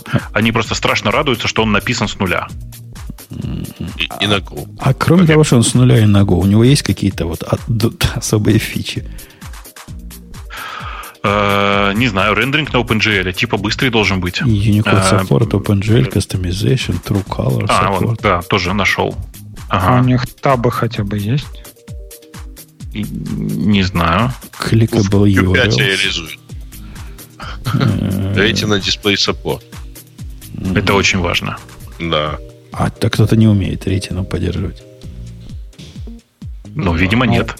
IDPI написать. Либо от Access. Плейлист. Да. Это не каждый сможет. А кто такой Sixel? Как-то сиксельски это, звучит. Это такой формат э, картинок, который для дека, когда для терминалов. Это типа шестибитные картинки в тексте. Вау, как мы без этого там жили вот в терминале. Э, прыгающий, там есть пример. Okay. А что там, okay. что там есть пример? Ну, я вот не... на этой странице там гифка такая. А, ну в смысле, что я понял. И там да. как раз показывается, что вот типа как это на самом деле просто картинки в терминале. Чтобы, чтобы ты понимал, мне, о, сейчас, мне кажется, сейчас нужно блеснуть, как бы это сказать, интеллектом. Чтобы вы понимали, если я правильно помню, Sixel, Sixel вышел, Sixel вышел одновременно с VT200.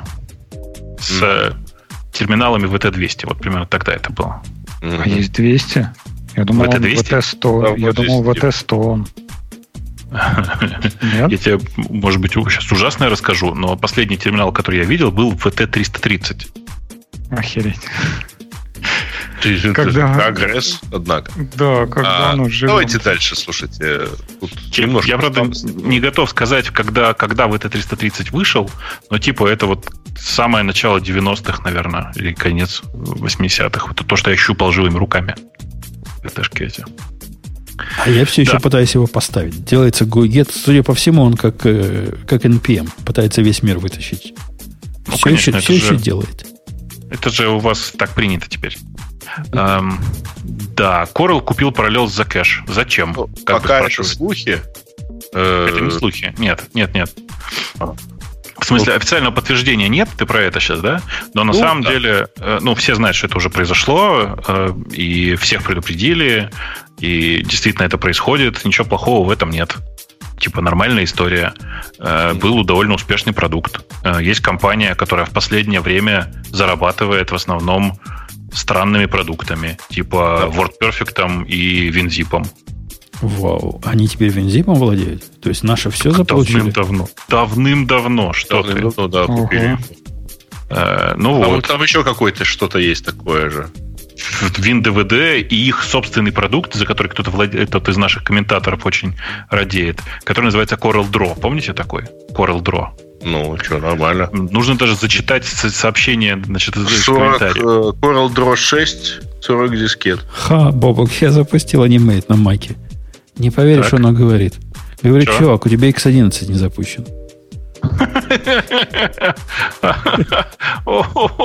Запусти. Что А ты спрашиваешь, зачем еще один терминал? А я глупо спрашивал, почему брю не раздается. Потому и не раздается.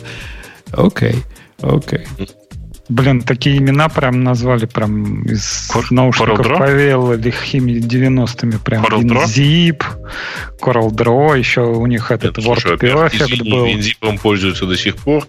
Я только это не... кто это? Только...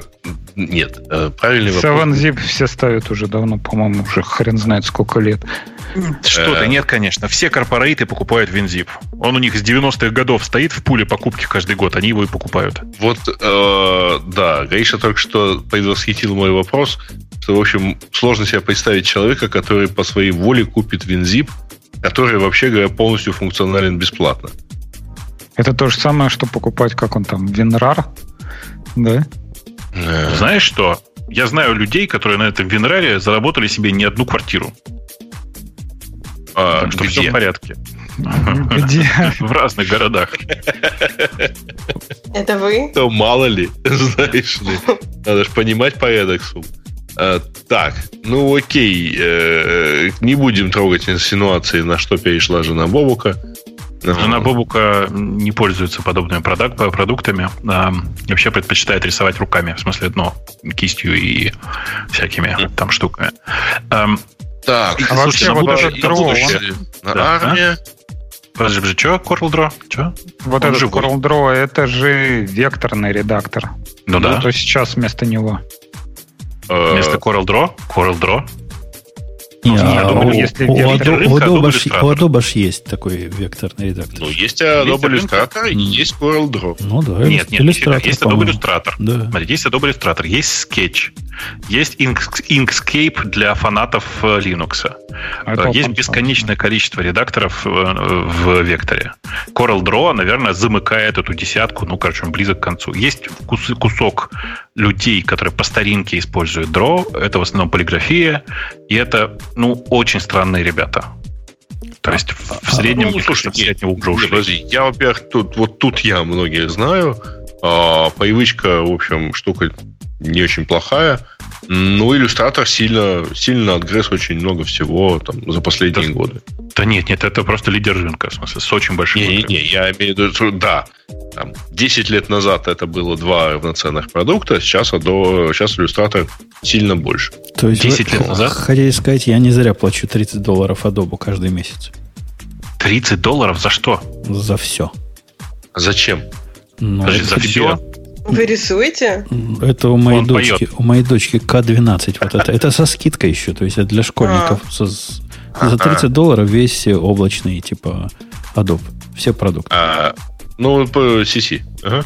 Creative Cloud. Ну да, вот, вот это оно. Да. Я ага. не знаю, это со скидкой или нет, но 30 долларов, 32 доллара каждый месяц, да.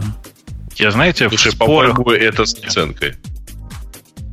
Мне, Мне продали то же самое, но дороже. У меня годовая подписка стоит в районе сотни с чем-то. Ну, это ты богатый, ты сразу 100, а те ж мы что 100 долларов возьмем. Моя дочка конечно. столько не зарабатывает за месяц. Каждый месяц по 30, конечно. А каждый месяц по 30 может, да. Слушайте, я э, тут провел странный эксперимент. Знаете, есть такой прекрасный сервис, который называется Google Trends, который показывает, насколько часто то или иное, э, ну, то или иной запрос э, запрашивают в, в поиске. Так вот, за последние 10 лет запрашиваемость этого продукта, который называется Coral Draw, упала эм, э, в 18 раз. То есть считайте, что его просто не существует уже. Все. Это только старожилы помнят, что такое был в свое время лидером рынка. А помните, был Coral Linux? Конечно. Ну, я тоже, к сожалению, помню. Нет, он, он был на Вайне был. На фоне Бендрика и Hat он был как бы сделан так вот, вставь диск, и он сам сам сделается, э, но только примерно половину он не делал. Погодите, а это ж Coral опозорилась с этой, со всей историей, да, когда? Какой? Ну, они купили того, который Linux прессовал. Ск... Я не помню. Скони, сколько как это называлось? Помнишь, ну, да. мы, горо... мы хоронили в свое время. Они их... Купили, купили в свое время, да. Слушайте, ну тему-то о том, что Coral купила Parallels. Да, конечно. Да. Ну что, тут никакой, все понятно. Хороший продукт. Это положили машина. Просто это как-то странно. Не Coral. Все, я, я, я пошел специально проверил. Э, слышь, Жень, да? А Калдера. Калдера, ну тоже, Калдера. На, тоже на C, видишь, называется. И тоже Linux сделали свой собственный. Э, да. Не, ну э, если они купили WinZip, ну, а что не купить не Parallels? Конечно, собственно, нужно же понимать, что это просто покупка продуктов, которые дальше продавать. Они умеют продавать WinZip, умеют продавать и другие продукты, будут продавать подальше Parallels. В чем проблема? Ну, это паблишинговый бизнес. Так и есть паблишинг в софтвер-бизнесе, не в игровом, э, более редкий случай, но он случается, ничего страшного. Предлагаю закруглить темой про то, что у Майо улетело куда-то полмиллиона. Не, полмиллиарда. Откуда Полмиллиарда аккаунтов. Откуда у них столько клиентов? Это, видимо, у каждого по тысяче аккаунтов. Каждый раз новый аккаунт открывают, когда к ним а, прописываются. Ну, на самом деле, я думаю, что их там довольно много. Ну, 500, ну, 500 миллионов, то есть каждый, не знаю, двадцатый человек на планете там у них живет? Не живет. Хоть раз там типа Останавливался. Жил. Конечно. Причем, если ты показываешь разные виды документов, то, то ты типа, разный человек. То ты разные люди, конечно. Каждый двадцатый это действительно очень много. А, ну, ну Мариот очень большой. лет на самом деле. Это из сети до хрена лет на самом вообще. То есть ты хочешь сказать, там многие умерли уже из тех, из тех, кто слились а, Ты знаешь, я в Мариоте последний раз, первый последний раз жил в 2000 а как, как вы так посчитали про каждый двадцатый? Я тоже не понял. Подожди, 500 миллионов. Ну, на high frequency вычислитель, пускай 500, посчитает. 500 миллионов? Ну. Сейчас. Вот. На 7, 7 миллиардов. 7 с половиной, да, вот ну, 7 и, миллиардов людей, да? Я для простоты предположил, что 10 миллиардов. Как, когда нас будут слушать, уже будет 10 миллиардов. Вот 10 миллиардов поделил на 500 миллионов. Ну, то есть каждый 14 10 миллиардов поделил на 500 миллионов, получил 20. Не, не, не, ну, давай все-таки оперировать актуальными миллиардами.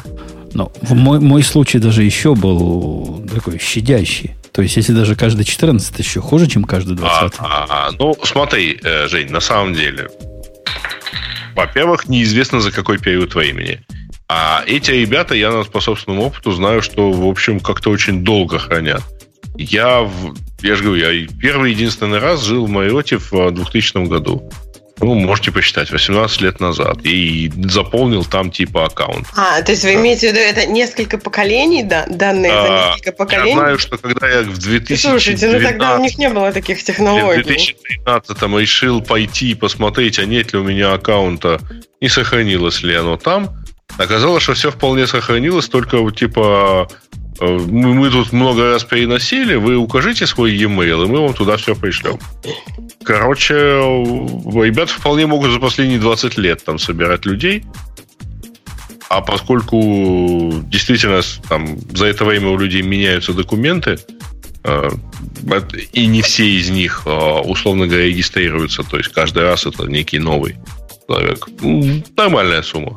Какие документы у них меняются за 20 Я лет? вот да, паспорт у них меняется, ну, например. А что, в Мариот паспорт надо вдавать?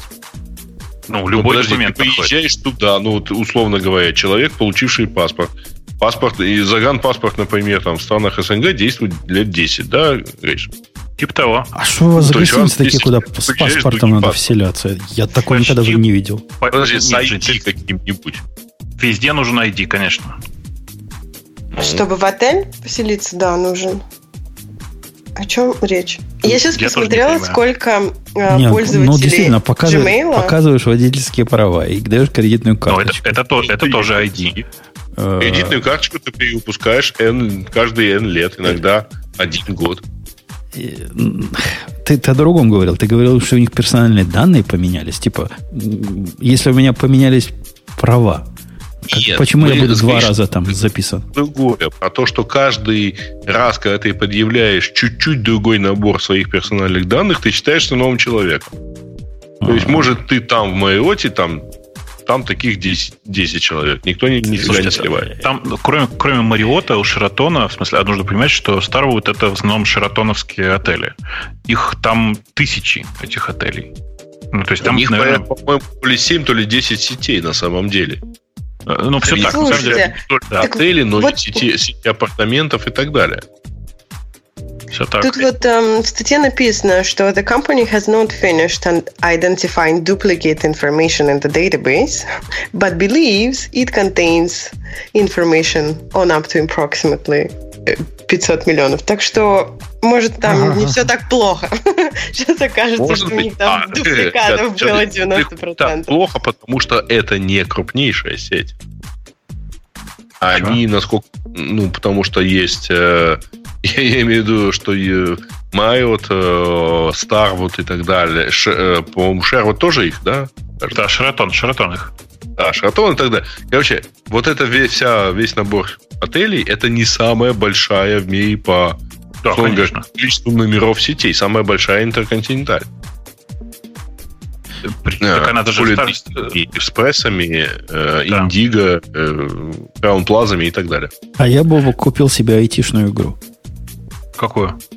Ну, мне тут посоветовали. Для PlayStation виртуальной реальности говорят, ты чувак, как у тебя пистолеты есть, а специального ружья для виртуальной реальности нет, покупай. О, кулемет, такой автомат. Такой, купил, да? да, купил себе этот самый автомат. И он шел в комплекте с разными, там бандлы были, и мне посоветовали э, хай-тековскую игру. Ну, как, по-твоему, хай-тековская игра может называться? Doom? Firewall. Ага. Firewall. Так что теперь у меня Firewall есть. Слушайте, а я знаете, что сейчас подумал? А я бы поиграл, знаете, в какую игру? Вот, вот какую мне, какой девайс хорошо бы? В какой? Виртуальный топор. И в Golden Axe. Да-да, я понял. Жаль только, что надо какую-то специальную комнату, потому что вдруг прыгнешь не туда. Э, окей, ну что, все темы на этом, я думаю. Ну, я думаю, да. А Дальше там ничего нет, да? AWS... Э, не, не, Кстати, вот там вот пишут, что это Dive для докер-образов. И там не смогли запустить, а я вот сейчас вот скачал и запустил, все клево, у, показывает. У меня он тогда, когда я его запускал, не запустился. Он, ну, на большой, я его натравил на образ, не знаю, с 10 слоями, и он завис навсегда. Ну, не знаю, у меня... Я взял просто мускул, тут сколько слоев? Слоев 20, наверное. Ну, может, что-то поменять. Может, послушали наш подкаст и пофиксили. А практическая ценность тебе, тебе зачем по слоям ходить? А, я хотел посмотреть вот этот гугловский плагин для Gradle который джип называется, он вроде как режет эти... Как раз вот то, что ты хотел. То есть, если у тебя есть э, Java-приложение, и оно состоит из нескольких джарников, то он в докер заливает только те джарники, которые... По крайней мере, они так обещают. То, что они заливают только те джарники, которые поменялись.